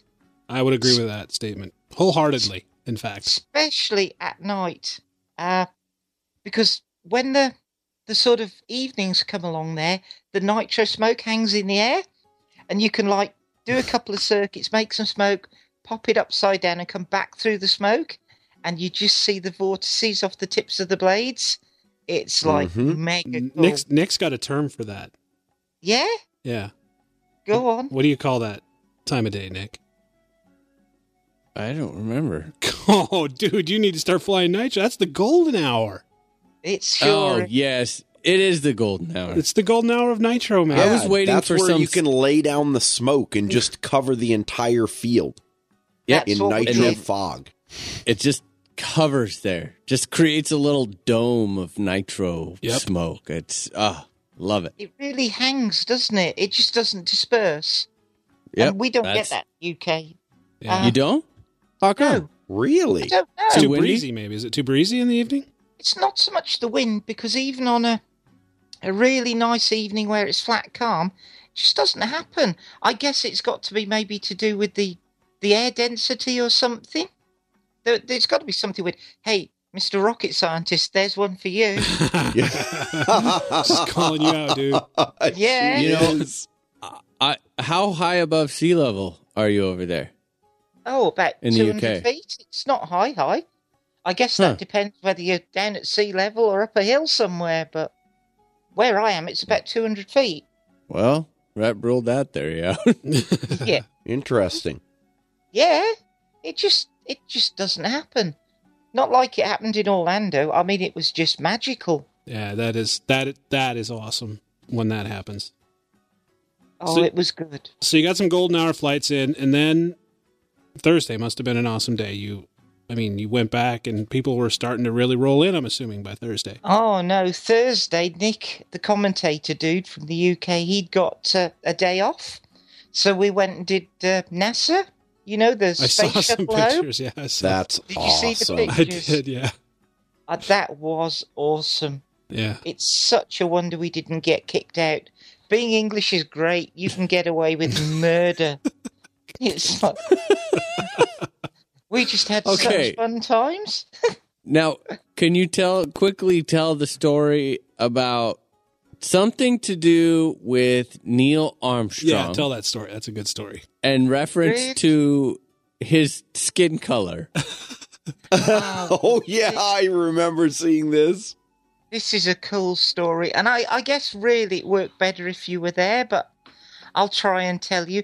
Basically, we're walking through this bit of a museum bit, and we come across Neil Armstrong's spacesuit, which is pretty cool, you've got to admit. Uh, I was like, Neil who? But Nick told me, so that's good. Anyway, this spacesuit is in a black mannequin. You guys know what a mannequin is, Oh, yeah? yeah, yeah. Oh That's yeah. cool. So there's this elderly American couple next to us. Were they pretty much the only few in there looking at this at the time? And I whispered in Nick's ear and I said, But he's Blick. Now, that's me being discreet, you know, just being funny. To Nick, Nick just takes it one stage further. And he looks across at this American couple and he speaks to the chap and he goes, But I thought Neil Armstrong was white. and this guy like looks at Nick and he thinks for a minute and he turned around and he was as serious as could be. He just went, Yes, sir, he is, but that's a black mannequin right there. And you don't need to worry about that right now, y'all. Well, I just fell about. I was That's awesome. tears. That is It was awesome. just, it was just ridiculous. Uh, in a nasty way, it was so sweet of this guy to be factual and correct, but oh, I just I was howling. I had to go out. I had to like leave the museum and go and cry in a corner with laughter. But, but oh, it, it just the stuff we got up to. When you go into one of the museums, there's this huge NASA emblem on the floor, and I mean, by then you've sort of learnt to respect NASA a bit. They're cool. They know where it's at. And Nick's like, just take a couple of pictures of me, will you? And I'm like, yeah, of course I will. The next thing is, he's lying on the floor on this NASA emblem, propped up like a model. Then he rolls over on his back and starts doing the snow angel thing. You guys know what the snow oh, angel Oh yeah. I'm like, by this time, I'm just like getting used to what Nick's like. So I'm like, I'm not bothered. I just keep taking pictures. There's a, an American, younger American guy walks past me and he's sort of looking at me a bit strange. And I just looked at him, put my hand up, went, Don't you be worrying, sir. That's my friend Nick. He's just one of them retards.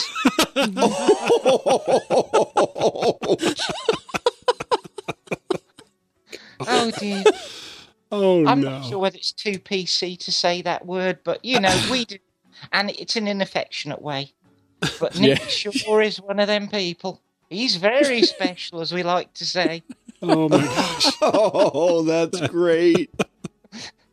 We have a thing in the UK called the ABC bus, which takes special people out on trips. Yeah. Nick's on that bus. We call that the short bus here. in That's the, the short bus here. Ah, okay.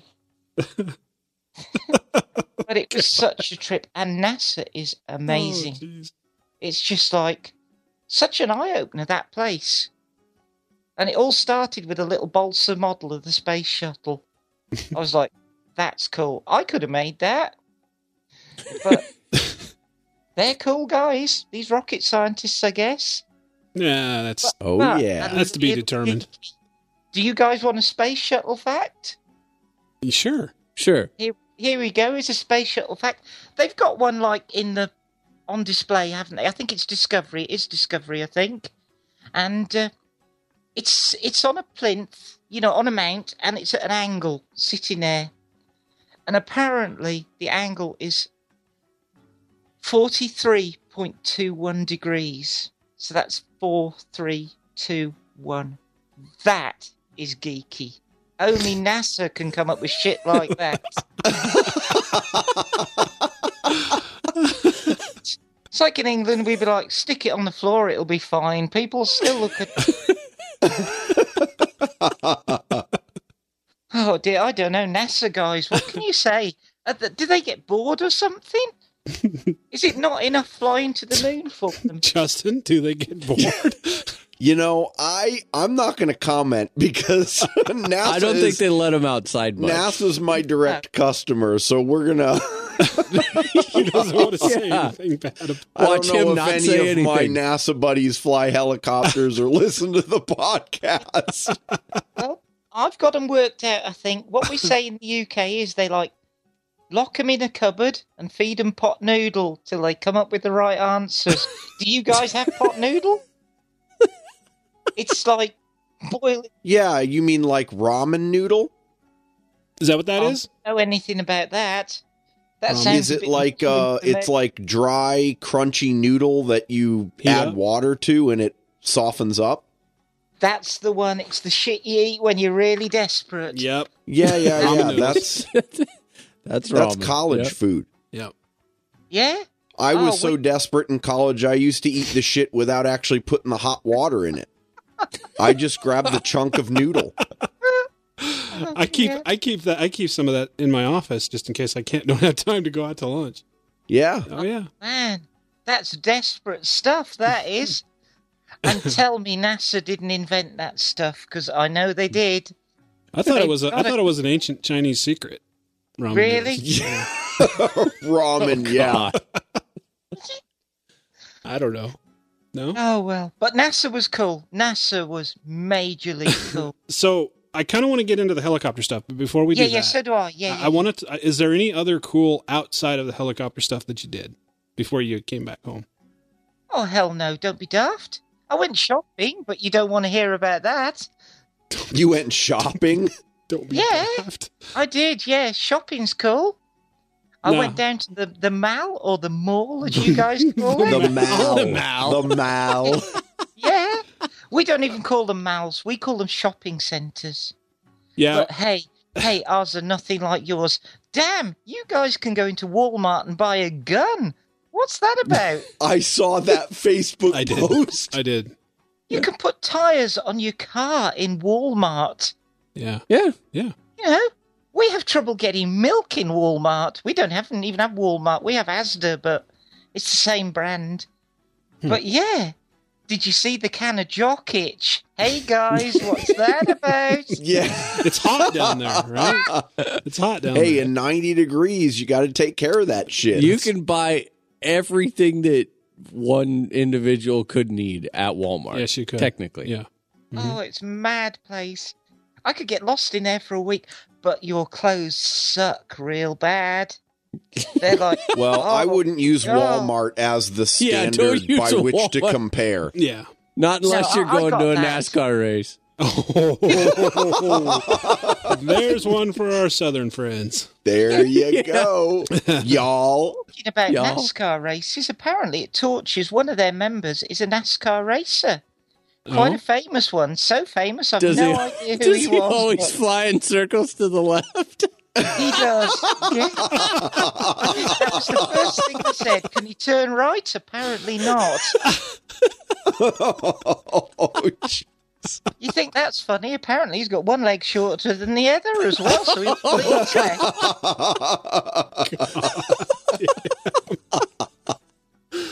Oh, there they go. Turning left. Oh, look at that. Another left turn. Hey, they need a sat nav to find their way around that course. it's at oh, the next corner. Turn left, y'all. Oh, jeez. NASCAR. Love it. Love it. Love oh NASCAR. yeah, I'm a big NASCAR fan here. Oh, yeah. yeah, yeah. It's very cool. Yeah, no, no, not really. No, No, you I'm know. not, I'm not into the NASCAR. Well, we don't do much car racing. You guys in, in the UK, you guys do real car racing.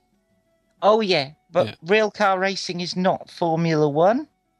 That's like a procession.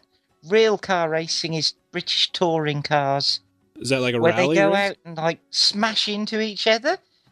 They're not supposed to, but hey, that's what they do. Well, I, th- I think they do that in NASCAR too, don't they? Isn't isn't that don't they call that rubbing is racing? Isn't it? They Rubbin's do, yeah. Except we turn right as well. That's the big difference. That's the big difference. Just when you got it nailed, it's a whole different direction. okay. All right. So, So yes, did that. let's get on. Let's talk about some helicopter stuff because this is what this event is like. Man, this has got this is turning into the must go to event, especially late in the season. My gosh. I, Oh, first of all, there's one thing that I really need to make sure you completely understand before we go any further. Those of us in the Pacific Northwest and by all rights, every other state except for Florida during that particular time frame we all sincerely hate you because every state in the whole country was going under a complete and severe cold weather snap during that weekend. And it was beautiful in Florida. Florida was the only, Only state, in the country that got like above 50 degrees. I know. So, yeah, that did you guys feel the hatred of the whole country upon you? Because it I'm was gonna, I'm gonna be honest with you. no, you, No, no. no, we didn't. We didn't really give didn't shit. give a damn. it was 90 degrees. We were flying helicopters. Let me We didn't care. Sorry. While it was 90 degrees care. there, here where I live, it was minus 20 degrees Eh, Fahrenheit. Fahrenheit. Yeah, that's Fahrenheit. That's not even proper freezing. That's like fake freezing. What's that? Well, in what is that in Celsius? Celsius? I don't minus what did- what did we decide? Uh, minus 30 degrees is like minus 34 Celsius, or is that the other way around, Justin? Uh, Do you remember? You did this to him before. You'd have It's thought he'd have got the app by 29 C. Yeah, minus 20 Fahrenheit is like minus 29 or minus 30 C. Yeah. So It that's can't cold. be that cold, surely. Oh no. Yeah. It oh, was. it was. It, Oh, in okay, fact, that's with the wind chill, there were a couple of spots oh. where Dan lived that was at degrees. 30. That's cold. So that That's is like a minus 120 degree difference between Montana and Florida. 120 degrees. So I'm hoping that you could feel my complete to be and utter honest, we did feel for you. You know, as as we sort of stood there sweating in t-shirts and shorts, we felt a lot for you. Yeah, I bet you we did. felt you should have got on a plane and come Got down your there. to Florida. That's the one. well, we didn't, and you did. Oh. But we were very happy to see you guys were having a great time. We were getting to kind of live vicariously through various pictures and stuff. And of course, everybody was letting us know about the beautiful temperatures and, and the sunny skies. You guys were missed, you know. You were mentioned. People were asking me where you were and when you were coming, and so you know Yeah. they, they they thought about you Yeah. just before they sent you the pictures. yeah. Thanks, Chris. That's Chris Trevi. Oh, Chris rocks. I think it was his first out of state event or something. No, he's he's from Florida, isn't he? Doesn't Chris live in Florida? He lives in Oh, Florida. I yeah, know, I he thought he might was be. in Florida. Yeah. Oh, I might be thinking of the wrong guy. Oh, you're probably thinking of Chris Rybert. That's from, who I'm uh, thinking of. You're right. Yeah. There you go. Yep. Yep. Yeah, that's So- who I'm thinking of. Okay, so thir- Flies a goblin. yeah, well, Yeah, you, you, know. gotta you gotta It's cool. They all do. They all fly goblins, man. It's like a it's like an East Coast thing, right? it is. You couldn't take a step without tripping over one of those things. They All were right. everywhere. So let's let's get into the actual event. Tell us Yes. first. I mean, God, there there were. What did you guys get the numbers? Something like what? Three hundred and twenty? Is that? Well, I right? heard 263, but I'm not sure on that. It was, that was down. just what uh, I heard. Was it down? point. Was it down a little? yeah, bit? it did not break 300 this Oh, year. okay. All right. No, it it it was busy, I must say. Oh, but yeah. anyway, when I came back on the Friday, it was like a world apart from the Wednesday. Mhm. It was just from one side of the field to the other, absolutely full of tents. You know, there was tents. There was uh, a great big truck from Experience RC, Yeah. what we call an Arctic, but I don't know what you guys call it, a semi or something. Uh, Yep. but basically a Yep. truck trailer thing. Uh, Steve was there from from experience, and and that was just stacked full of bits. But the best bit about that truck was the fan that was in it. It was so cool in there.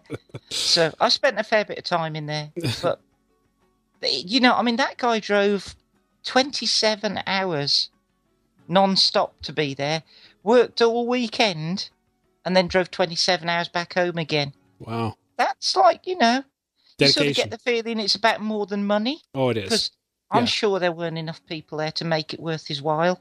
It probably cost more in diesel than he made.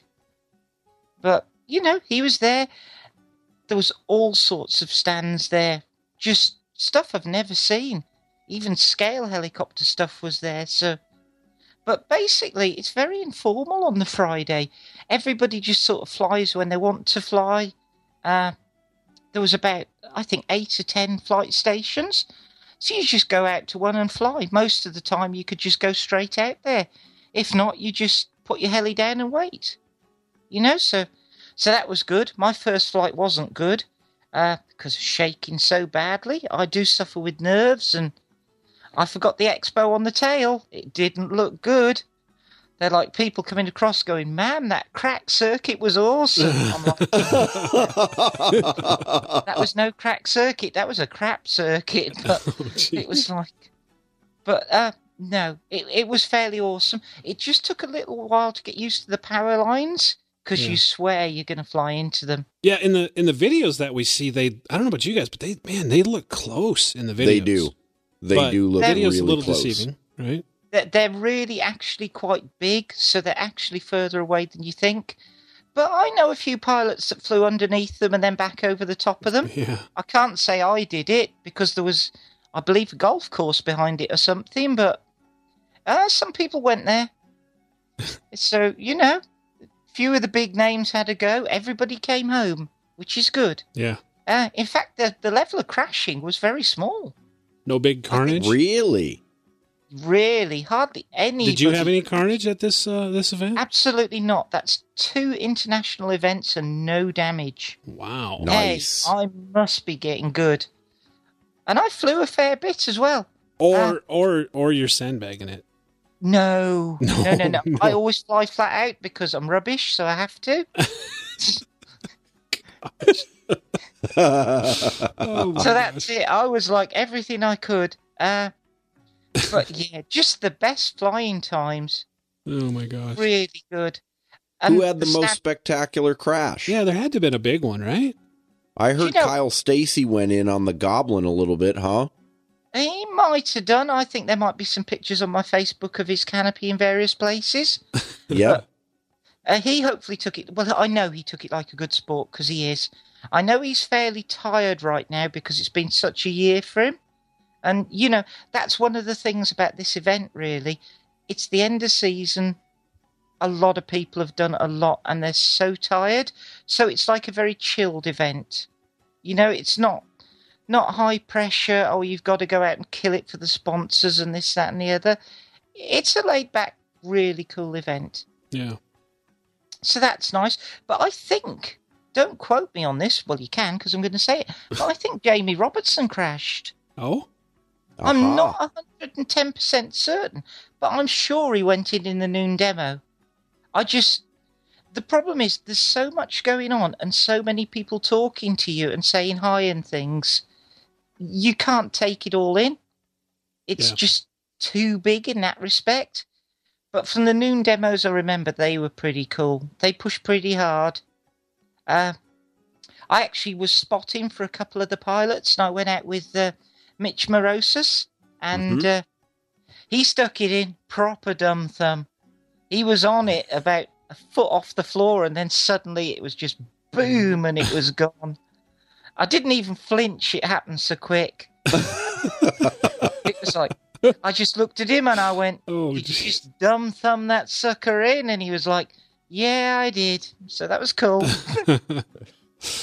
awesome. but they're they're just great guys, great times. Yeah. But yeah, I'm sorry you guys weren't there. I feel really bad talking about it. You oh couldn't- no, that's what we're here for. We gotta we gotta hear. We gotta know, man. We gotta. We're we gotta- living vicariously through you. What you've got to do, yeah, you've got to watch those vicariouses. The pills for them are expensive. Uh, Oh but my yeah, gosh. you've you've got to get down there next year. No excuses. I mean, come on. Talking about Something next tells year- me it's gonna happen next year. It better had. It needs to happen because it. I'm I'm pretty confident that that might happen next year. I mean, I've never done IRCHA, so I don't know what that's like. But I've done a lot of events all over the world, and this one was absolutely amazing. It's just on a scale you don't get in Europe, really.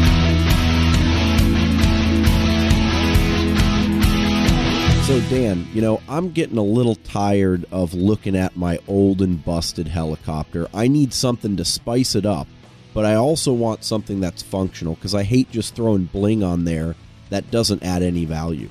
You got any ideas for me, man? Absolutely, dude. As we all know, Patrick at KDE, these guys make fantastic upgrades for your helicopter. They do all kinds of helicopters, mostly Align, but they do Goblin and they got some Synergy stuff. And course, we all know the Blade stuff. That's getting really popular. They got pretty much all the right upgrades that you'll need that not only add the bling, but they add the performance as well. Sweet, man. I'm going to head over to kdedirect.com right now and make it mine.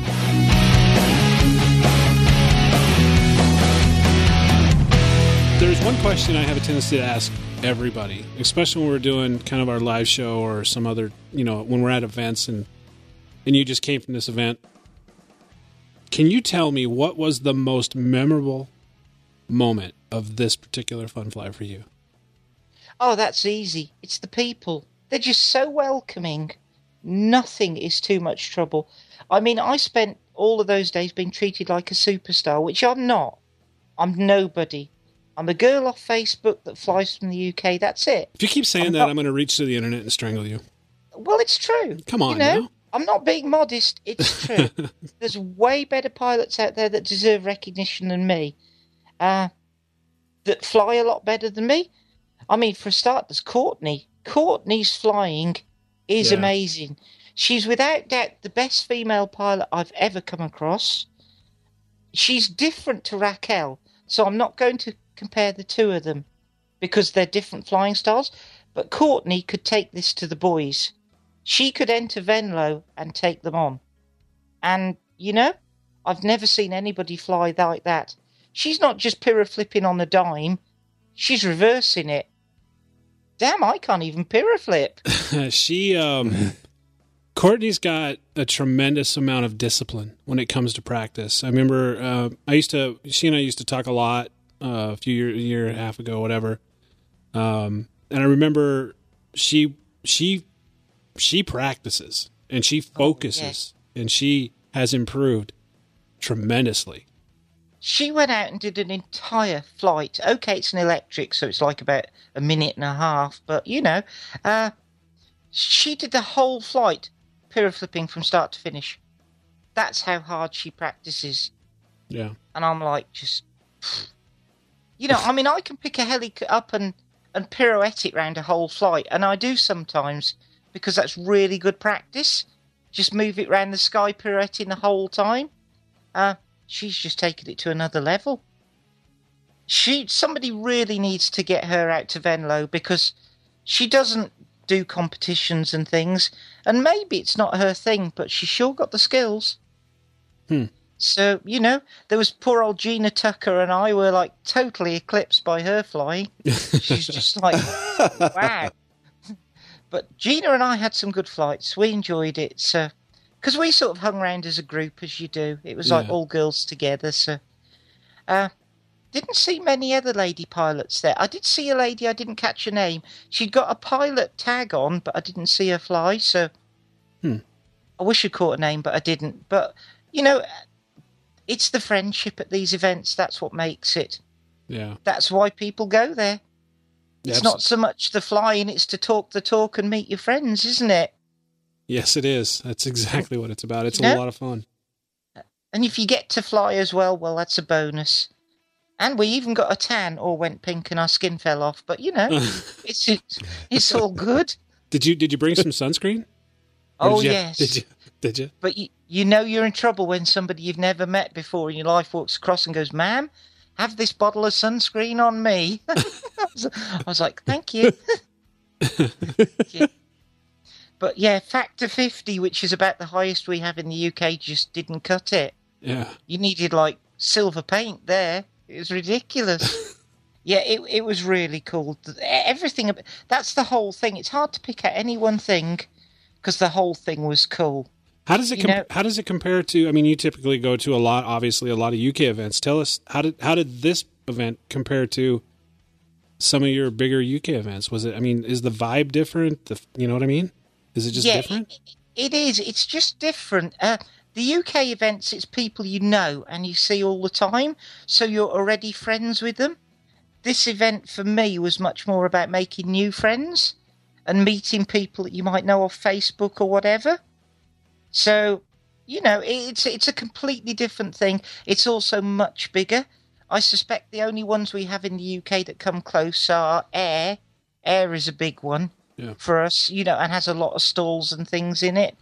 And uh, well, that, that's probably about the biggest one actually. The 3D Champs, which is our sort of end of season competition where everybody competes against themselves.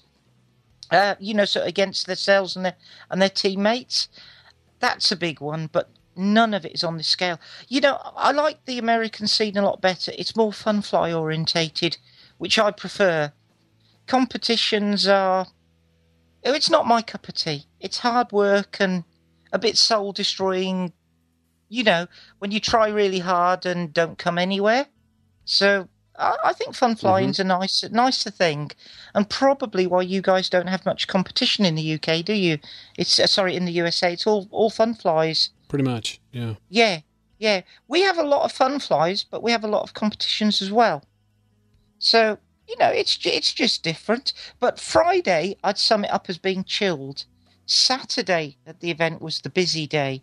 That's when you've got all your noon demos and everything else, and everything's going on on the Saturday. That's that's like the number one day, really. If you could only make one day, that's the day you want to be there.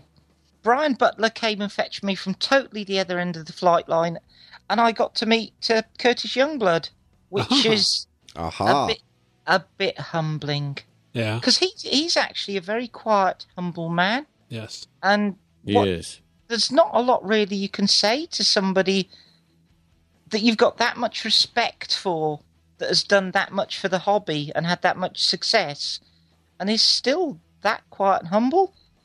But I did get to kick his stingray around the sky. And That was cool. Oh, it's cool. Uh, you know, I think I put a post up on Facebook when I was going, and it was like one of the questions I wanted to ask was, Curtis, why? Why would you, in a way, what I meant is, why would you want to lower yourself to make something that a lot of people view as a toy, if you like, a bit of fun? The thing, you have to fly it to understand why, and it's immense. It hmm. is ridiculous fun. Hmm. And it flies like a helicopter. I know. I same as you hmm. guys. I just thought it's ridiculous. Don't. We've we've often thought that very same thing. I think everybody would. People like, oh, it's a lot of money for what it is, and it is, and it isn't. It's about the same cost as a, an airframe, a 90 size airframe, isn't it? Yeah, I'm choosing between a quad and a 90. Guess what I'm getting? But you know that that is a pretty consistent response. Everyone that I've heard from or seen responses from says the same thing. Wow, that was a lot more fun than I thought it was going to be. yeah, but everything is fun initially. You know, I mean, I remember when I got that that flame wheel, right? Nick was like, "Well, it's going to be a lot of fun for like a day." That Nick? We were talking. Sure as shit, it was fun for a day, right? I think the Yeah. difference with this thing is, and I'm in no way connected with them. They haven't given me a free one, but I'm open to offers. But anyway, Hint. It's hint. the way it flies. Yeah, no hinting. No, we don't do hinting. Uh, it's like the way it flies is like a helicopter. Curtis warned me. He said you won't need to use elevator in a turn to pull it round a turn. Well, I'll be honest. I never noticed that. This thing flew like a model helicopter. Just completely freaky because when you do a pirouette with it, it's like a car skidding out of control. That's what it looks like. People are going to make the comparisons between it and a car. It really is a flying car, Yeah. but so much more. And to get it upside down and things, it's like, wow. And Curtis was really cool. He was like, well, I just did what I wanted with it, really. I got pretty low with it. I had to give it back to him. I'm not proud. I'm like skidding across the field upside down at about three feet. And I'm beginning to think, okay, which way's it going now then? So I was just like, Curtis, you might want to take this back for a moment. But he's cool. And you know, it- the cool thing about that is you don't know which way it's going, and neither does anybody else. no, that's cool. So everyone thinks you're doing an awesome job. Yeah, well, you know, it's the only helicopter I've ever flown where you can parallel park the thing. It's cool. Jeez. oh But- man. would I? Would I spend my own money on one? Yes, I would. It was that much Really? fun. Okay. Really, Hmm. really, I, I would spend my own money on one. I'm poor because I went to America, so I'm not going to. But yeah, I would. I, I'd say don't knock it until you've tried it. It surprised me. It really did. It's just a fun, funky thing to fly. And you know, when you've got, it's a it's a great way to relax after flying your helicopter.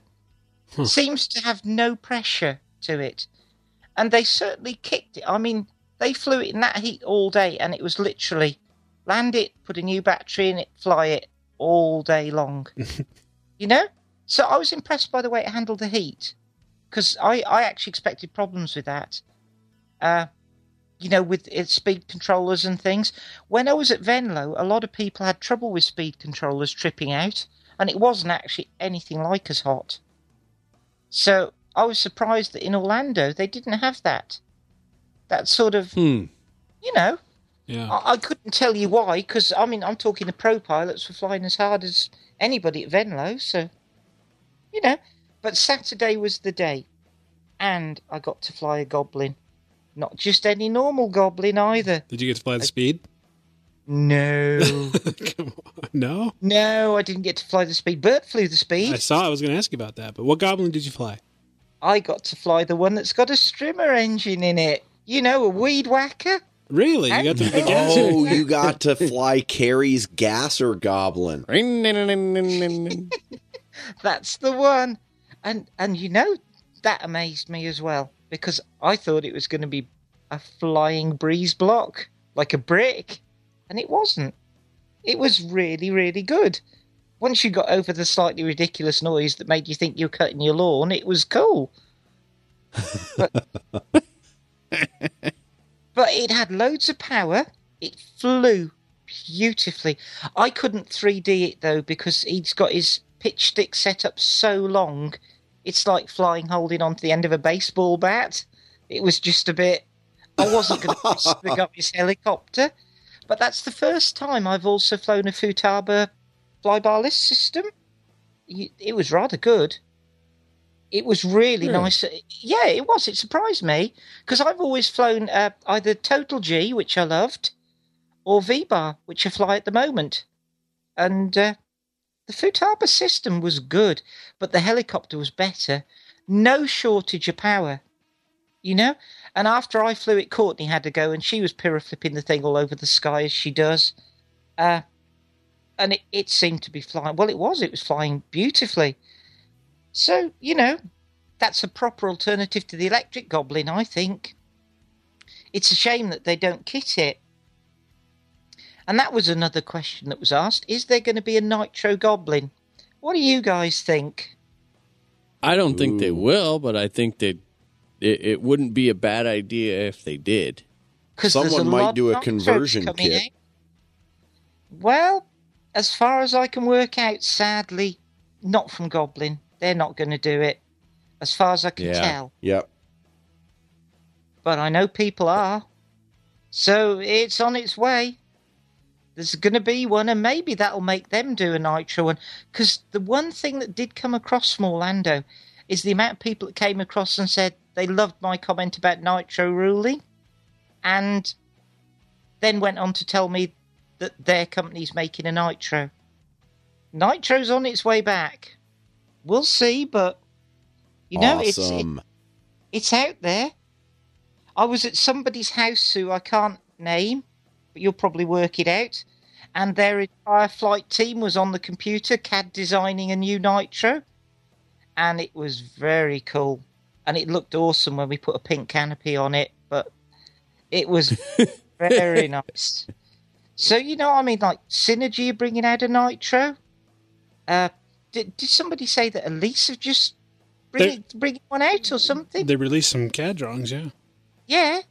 Yeah. So, you know, there's definitely a huge, a huge resurgence in Nitro that's coming out. That could be a winter thing because they seem to be better in the winter, don't they? They, you know, lipos seem to suffer a bit in the in the real cold. So it could just be that, but there's a lot of high-profile companies bringing out nitros that I heard about there. Sadly, not sad that I know to. They certainly said they weren't. Bert said they weren't, but you never know. Well, the more the better. Well, I'm glad. we all know Nitro I'm glad. rules. That's right. Yeah. Well, you know, it rocks, but in certain circumstances, lipos have got their place.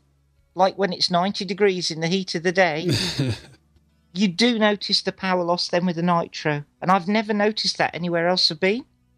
But uh, sh- for sure, you you know, you'll fly the nitro in the evening. You need both, don't you, really? It's sort of. I think so. Yeah, Absolutely. it, it's nice to have the the electric ones for the awesome amount of power. I mean that Ed, that E7 I've got is ridiculous. The amount of power that thing has got, it's just insane. I was doing stuff I can't do. Like I, I tightened up a funnel till I had it at the point where it was in front of me about 20 feet out, three feet off the deck with the nose almost vertical, just going round. Well, if I tried to do that with my nitro, it'd load so bad it'd fall out the sky. But that thing's just insane. the So I'm- electrics I'm- keep I'm on pulling. they do keep on pulling. It does help those of us who can't manage the pitch. But there you go. That's the way. It's all fun and games till one light's on fire. yeah, yeah. Do you know that never happened that I saw there? I was actually Wow. amazed because I haven't got a special setup. I've just got like a, a Scorpion Ultimate and a Scorpion 130 ESC, and I expected problems, and I never had any problems at all. So we all went out, took this bit of the field, and just just relaxed, flying for each other and egging each other on. Even then, when I kicked that helicopter as hard as I could, nothing tripped out. It just worked. So, you know, that was an eye opener to me, but I'm no convert. I'm stay with Nitro. There you go. That's what I'd like to hear. Just isn't long enough. but, Well, you know, I'm guessing you oh. had a good time at Orlando. oh, Sounds like you had a great time. Oh, yes. And you're coming back next year, right? Oh, for sure. And you're going to be at IRCHA as well, right? I'm going to try and do IRCHA. It's just a case of saving up the money. I would say there's like about a 95% chance I'm going to do it. But these things, it's like two and a half thousand pounds for me to do that. And, you know, I'm not in a well paid job, so it, it takes a bit of saving up. But I'd say IRCHA's definitely on the cards. That's for sure. There was a few discussions went on with that sort of thing. I was talking to Courtney when we were at Bert's house and things like that. So, you know, it's it, it's a, it's a definite. I'd say I I definitely want to go. Well, we hope you do because we're going to be there. We need you to stop by and say hi. Hey, that's too right. it's about time I actually met you guys. So, yeah. so IRCHA is supposed to be where it's at, isn't it? But you know, I'd say Orlando's a terrific event, and probably a bit uh less formal maybe than IRCHA. That's Yeah. hard to say because I've not been there. But you know, Less I, I- commercialized. Less commercial. Yeah, that's what we hear. yeah, Yeah. yes. It's good to hear from you that it is sort of laid back and relaxed because that's that's really when you have the most fun. It is. You know, and, and the Sunday at uh, Orlando, it's your typical fun fly because people have got so far to travel. They tend to go early, yet there's still a group of diehards that are there flying when it gets dark.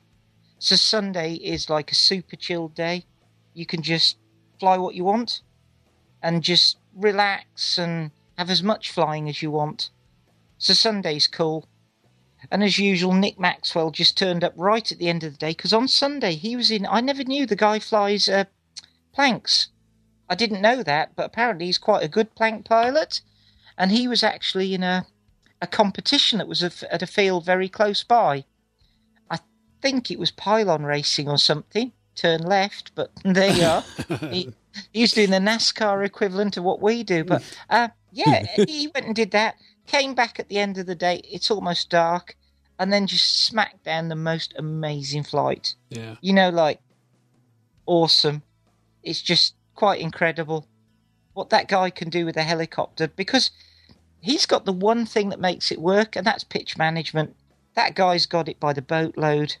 He never loads that helicopter. He'll like Oh yeah. kick it to death, land it, and the motor's like stone cold. It's just like, wow. One day, I, I think if could- he I think if he sticks with it, he's going to be a pretty good pilot. What do you think? yeah, he might get there one day. I gave him some tips. Did you did you give him some tips? Yeah, I did. but no, he, seriously. And oh, something I have got to say. This is going to sum the event up. When we thought the bearing had gone in my engine, it turns out it wasn't. The, the bearing had gone, but what it actually was was the fan had come loose. And uh, it pretty much chewed the fan up pretty bad. It was scrap. So that left me with like one helicopter for the entire weekend. Now, that's not usually good for me. That's usually not a good omen. So I just dropped Nick a, a like a message on Facebook and said, because I knew he was coming the next day. I'm like, is there any chance you've got a spare fan you could lend me or whatever? The guy's a legend. He didn't just turn up with a fan. He turned up with the whole hub, clutch stack, everything that that fan could have damaged. Just Hmm. gave it to me, and I was like, Nick, how, how am I going to pay you for this? Do you want me to like do PayPal or pay the, you know, or how? How? He's just like, forget it, Wow. you know, and that Good sums people. the guy up. Yeah. Yeah. That's awesome. You know, I've it's every time I hear stories like that about him, I just it just never fails to amaze me. You know what I mean? it's it's the way he is. Yeah. When I was coming out here, I asked him for advice on packing stuff and Bert, you know, how to get it on a plane. And within like 10 minutes, he'd replied, you know, and the guy's a superstar, but again, very humble guy. He doesn't really fly with anybody either. Did you know that? He flies pretty much out at his house with his dad. There's no real clubs or anything round there, from what he was saying. He's pretty much a loner when it comes to flying. So, you know, that came as a surprise. I thought he'd have a big club and friends everywhere, you know. But That's probably seemed- how he actually gets flight time. Yeah. He's flying Yeah. by himself. Yeah. And can focus on getting so good. Oh yeah, he's good. But then again, a lot of people there were pretty good.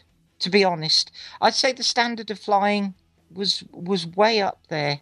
You know, Yeah. a lot of people doing some really quite complex manoeuvres, not along the lines of uh, heli masters. You know, like your pirouetting globes and stuff like that. The set manoeuvres. It was all on a freestyle basis, but there's some really good pilots out there. So it was a pleasure to fly with them and you know the whole the whole event's pretty awesome. It's very uh, very odd. And i don't know whether it was just because i'd come a long way or whatever but at night you're not alone. It's like oh the party's at bert's house tonight or at bobby's house or somewhere. And you just find yourself in the most surreal place having a barbecue with you know like pablo's come from argentina and he's brought argentinian beef with him and he's cooking it on Bert's barbecue, and you just sort of stand there thinking, "How weird is this?" it's, like, it's just like, what? But you know, I'm probably going to fuel the legend that is these guys here.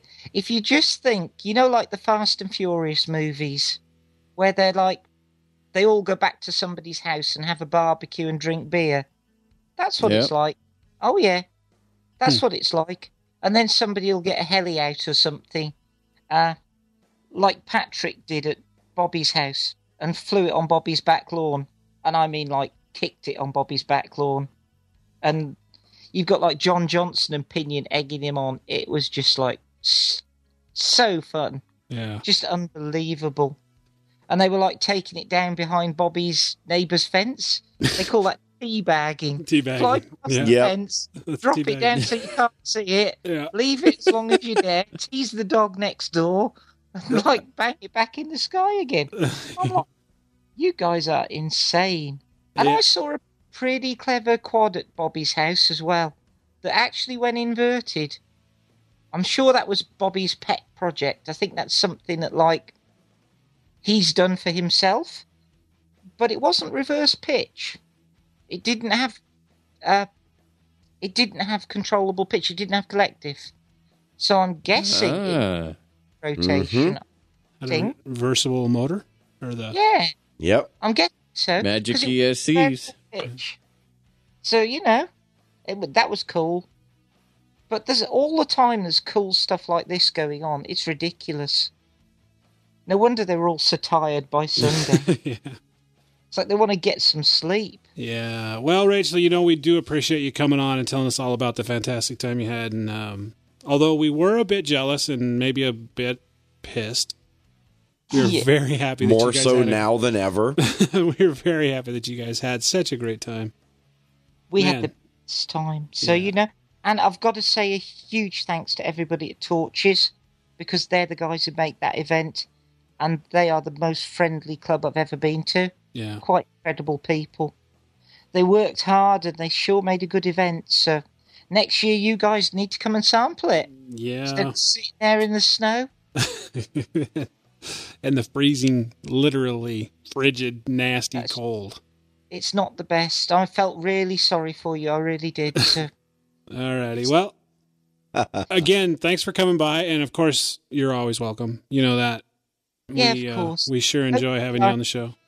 A bit of news from the UK for you, maybe when the season starts up again. For now, we just all go back to our own clubs and and you know just fly with our friends for the winter. But we keep flying. Yeah. We don't. You don't hang up the transmitter in the UK. We're hardcore. We get out there in the snow. Get out there and do it. Get out there and do it and have fun. it's Alrighty. nitro time. It's the winter, so let's burn some nitro fuel. There you go. So Right. yeah, thanks guys. Alrighty, Rachel. It's been a lot of fun. Thanks, Thanks, for stopping by. Rachel. you all thank have you. a nice time, and as they say, happy holidays.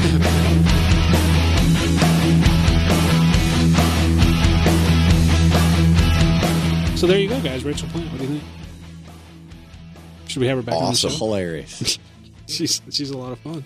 I think we should have her Oh, back sometime. I We have to. I want to travel. I just want to follow around and like just videotape and be able to laugh at like the wake that her and Nick probably created. oh no kidding. I love watching foreigners, uh, you know, interact, and it's just oh god. and they seem to get away with stuff that we couldn't get away with. yeah. Yeah, Yeah, like, and she admitted it too.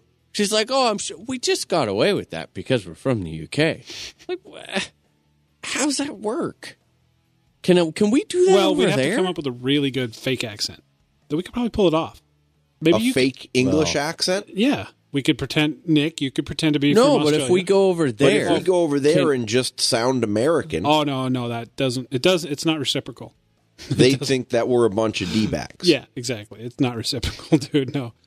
It only works It's if not. we stay in the states and pretend to be from somewhere else. Like Nick, you could do your Australian, right? yeah, great. I, that'd probably get us real. Yeah. Apparently, I could do the Canadian. I don't know where. I don't know. Hey. Oh yeah, absolutely. eh? Justin, you're just screwed. Yeah, I don't know what You- I you- do. you could do the Baston accent. No, no, he's the angry New Yorker, Angry and he New could do Yorker. that. The I can taxi do cab that. driver.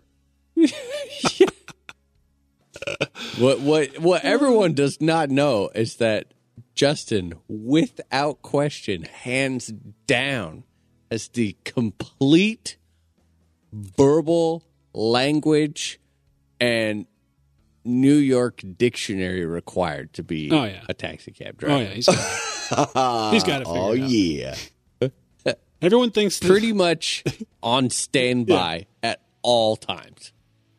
we've said it before, and I think those listeners that had the opportunity to hang out with us at Fun Flies soon realize that Justin is literally a, uh, uh, man. What's the word? I mean, uh, tra- I mean, I'm waiting.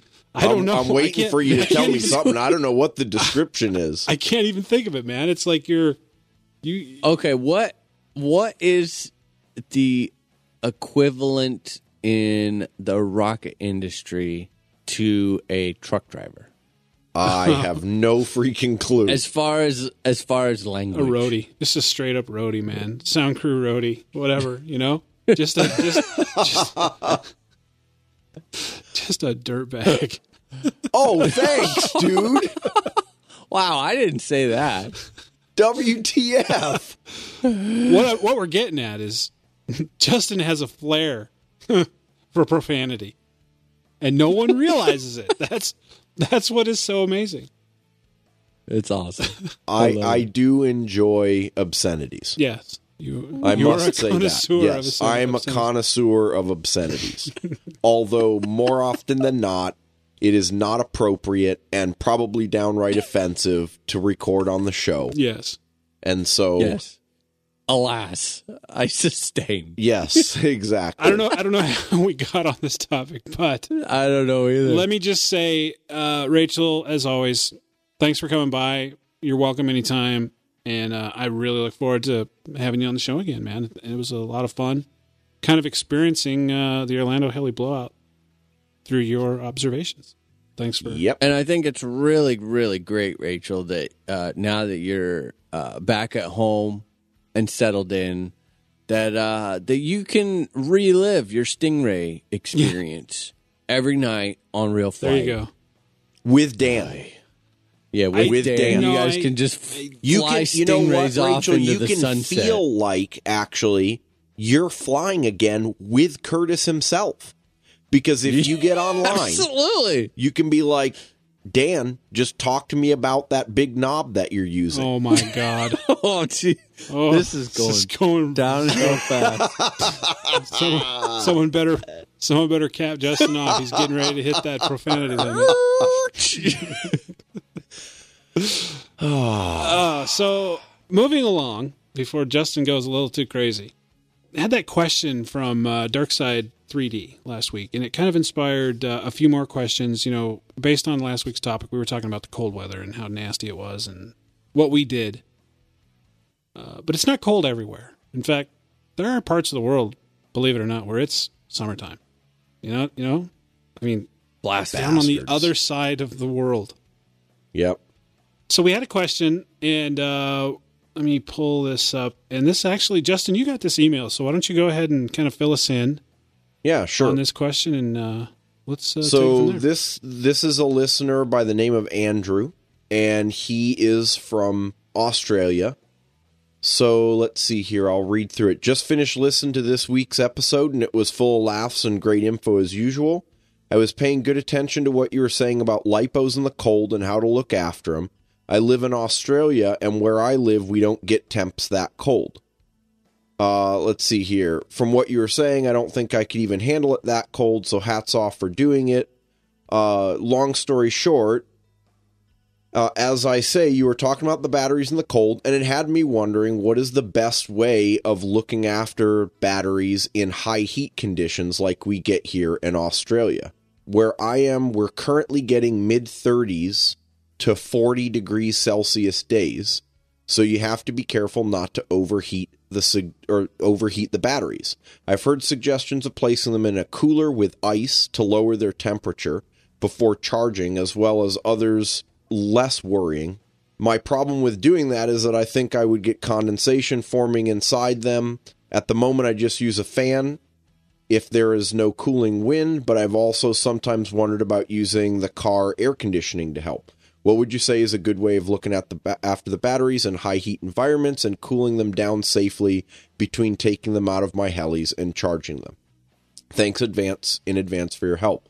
So, Andrew, that is an awesome question. The one thing I want to say, regardless of who you've heard it from, do not put them in a cooler with ice.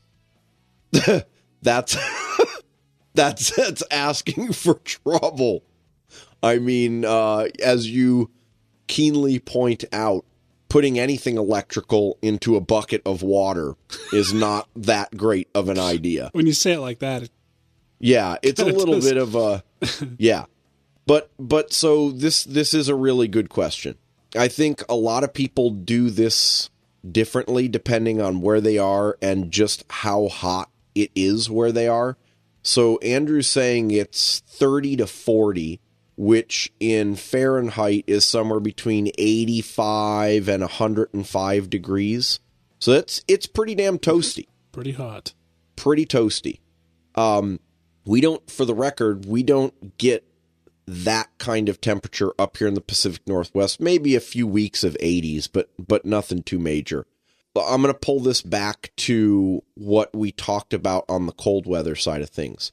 We talked on cold weather batteries, the fact that as we get below a certain point in temperature, the capacity starts to fall off and and actually I got a number of questions from listeners about what those exact numbers with were. If you look at the curve, you've got something that sits around 100% capacity between 20 and 40 C.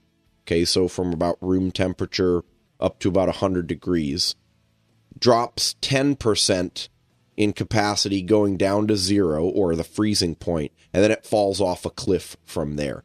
For example, at minus 10, which is the temperatures that we've been dealing with, Dan and Nick, which is about 14 to 20 degrees F, you're down at 70% capacity. So that's the answer for the cold weather side of things. On the high temperature, the capacity also drops off above about 30 degrees C. When you're up in the 40s and 50s and 60s C, Obviously, we're not going to see that from a weather standpoint, but as we know, the batteries heat up as they're discharged. And so you start losing 5 10% worth of capacity up on that end too. Just as with the cold, you don't want to be running or beating these things up too bad in the heat. My suggestion would be and then maybe we can sort of go around the three of us here to see what what we've come up with um, for dealing with this in the past. My suggestion would be, uh, you know, you you fly the fly the heli, do your thing, assuming your packs do not exceed the maximum temperature during flight, which most manufacturers will tell you you want to limit to 60-ish or 70-ish C, which is about 140 to 150 F. Much above that, you start to get concerned. In between flights, what I do, and mind you, I don't beat the thing hard enough to get it up that hot, but when it's hot out, uh, I don't go straight to charging. What I'll do is actually put it under um, like a towel in the car with the air conditioning on and just let it cool down a little bit. Or if it's out in the, if it's sunny, I'll put it under a towel on my bench and just let it cool off slowly if I'm not in a hurry. Um, don't put it in water don't even think about putting it in water.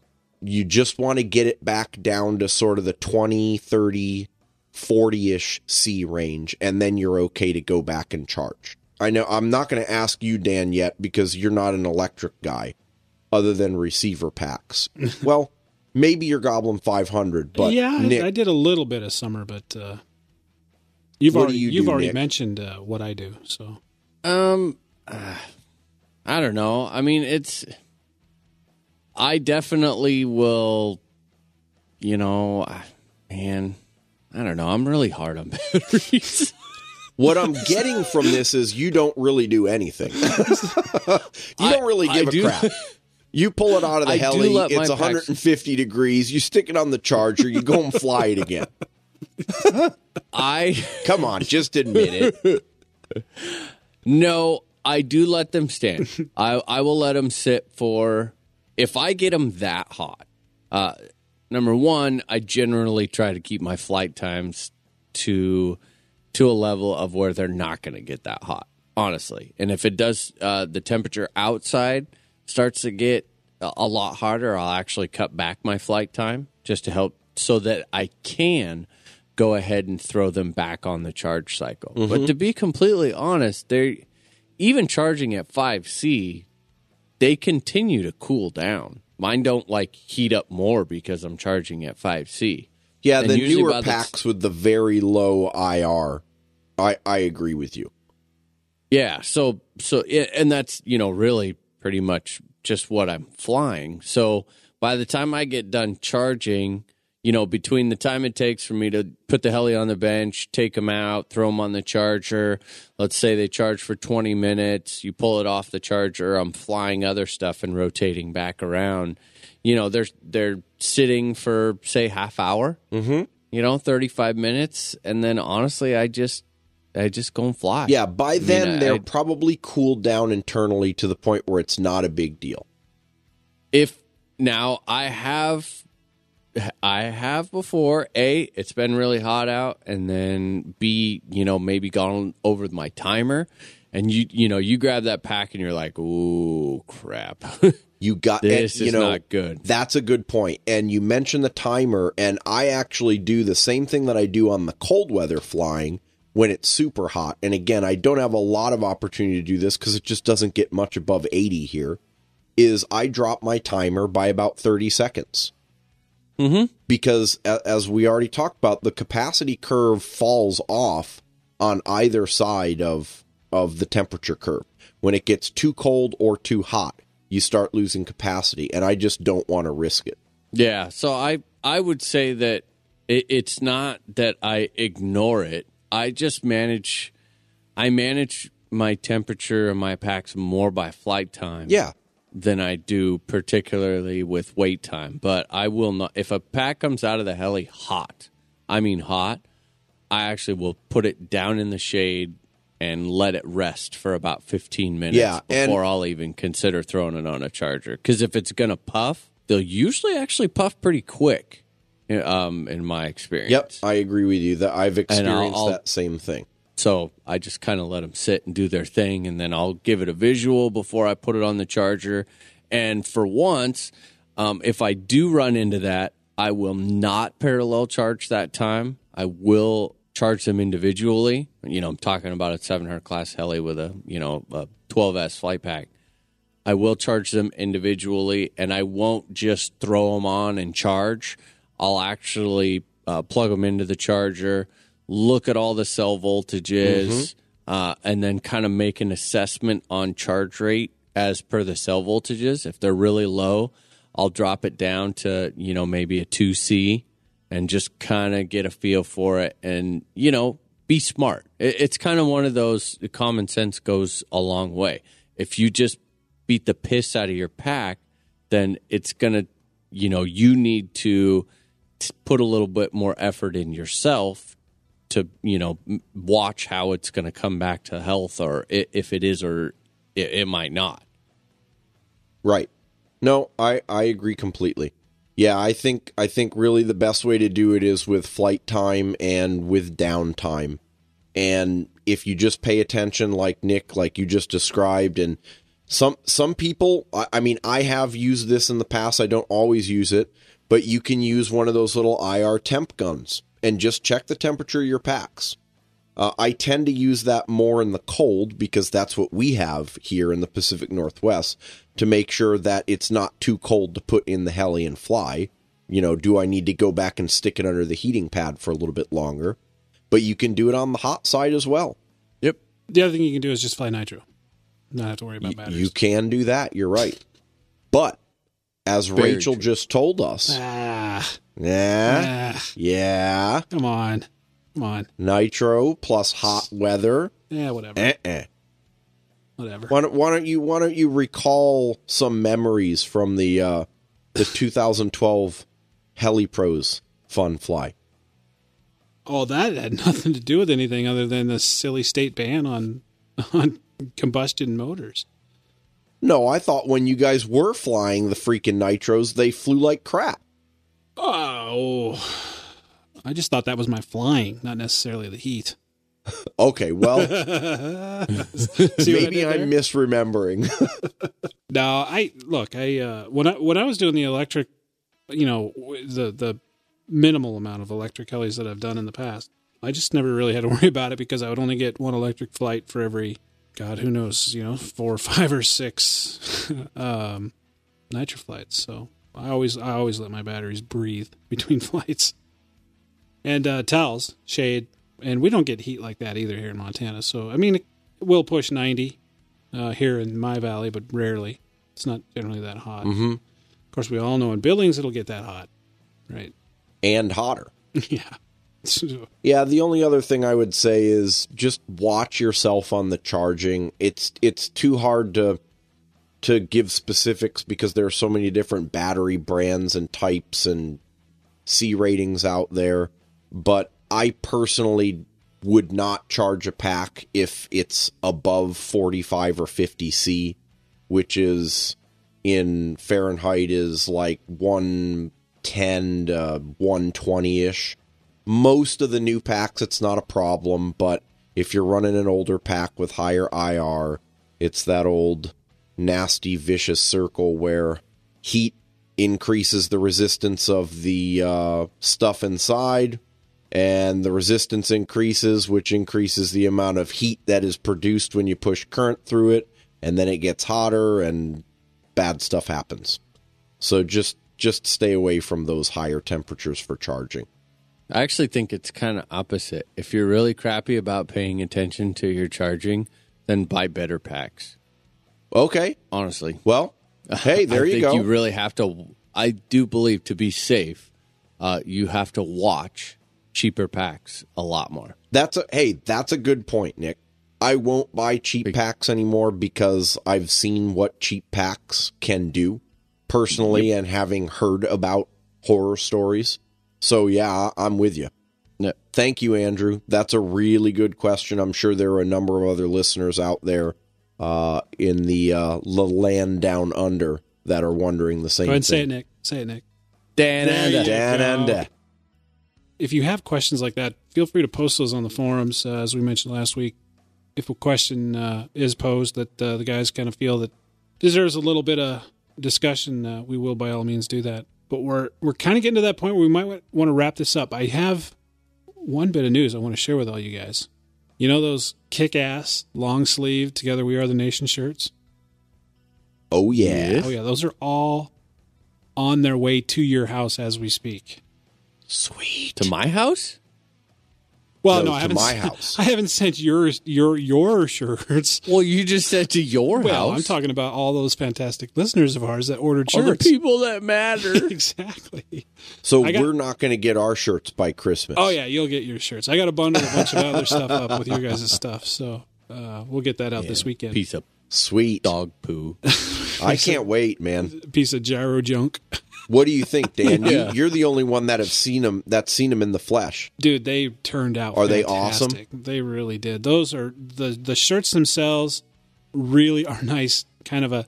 They're not a super heavy duty shirt, but they're not a, a flimsy little light duty shirt. You know, weight shirt. They turned out really well. nice. One thing that I've noticed, especially with my shirt that I got, typically when I buy a long sleeve shirt, um, inevitably the the, sh- the sleeves are always just for me always a little short. Right? It's not the case. Mm-hmm. These are nice. They they fit perfectly. Okay, so I'm going to do an inventory. We've got a lot of shirts. I'm going to do an inventory. Throw it up on the webpage. Should have that by the time the show is released. But all of you that pre-ordered, your shirts are on their they were dropped off at the po- post office. I've got a bit of a side story with that. I'll tell it as quick as I can. So I had the shirts came in on Wednesday. Wednesday night they were packaged.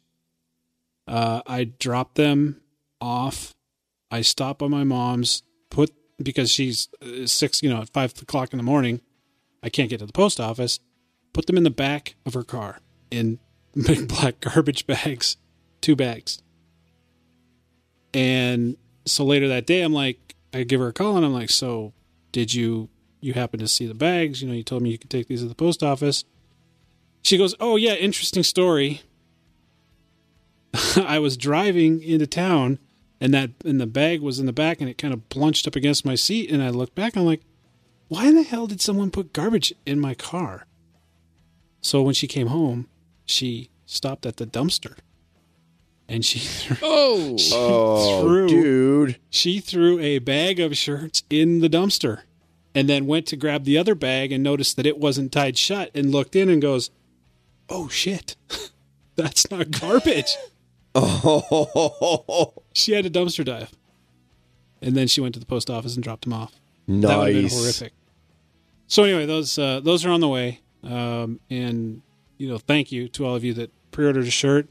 For those of you who want them, um, we'll have that inventory uh, put together soon, and and uh, we've got Pretty much, unless you have a small, we have a shirt.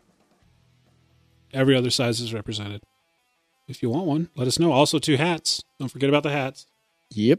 We need to we need to seriously consider some hoodies. It's getting cold, right?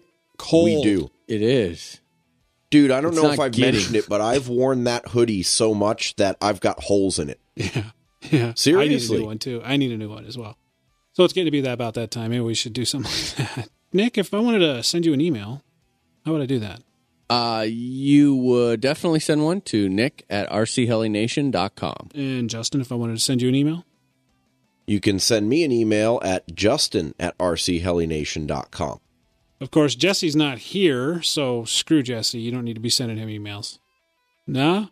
Oh, come on. Yeah. So if you wanted to send Jesse an email and uh, let him know how mean we were being to him on the show in case he hasn't get a chance to listen to it, uh, you can do that at jesse at rchelination.com. I am Dan. You can reach me at dan at rchelination.com or Dan K. Reed on the forums. Facebook is growing. I encourage you all to go check it out. See what you think. Click the like button. That would be fantastic. This has been episode 116. As always, we sure hope you enjoyed listening to this episode as much as we've enjoyed making it. Have a good week, guys. We will see you next Monday. Take it easy. This has been a production of RC Heli Nation LLC and is brought to you in part by Heli Pros, KDE Direct, Progressive RC, and Gens Ace Batteries. We thank you for listening, and if you have any questions, comments, or suggestions, please feel free to send us an email.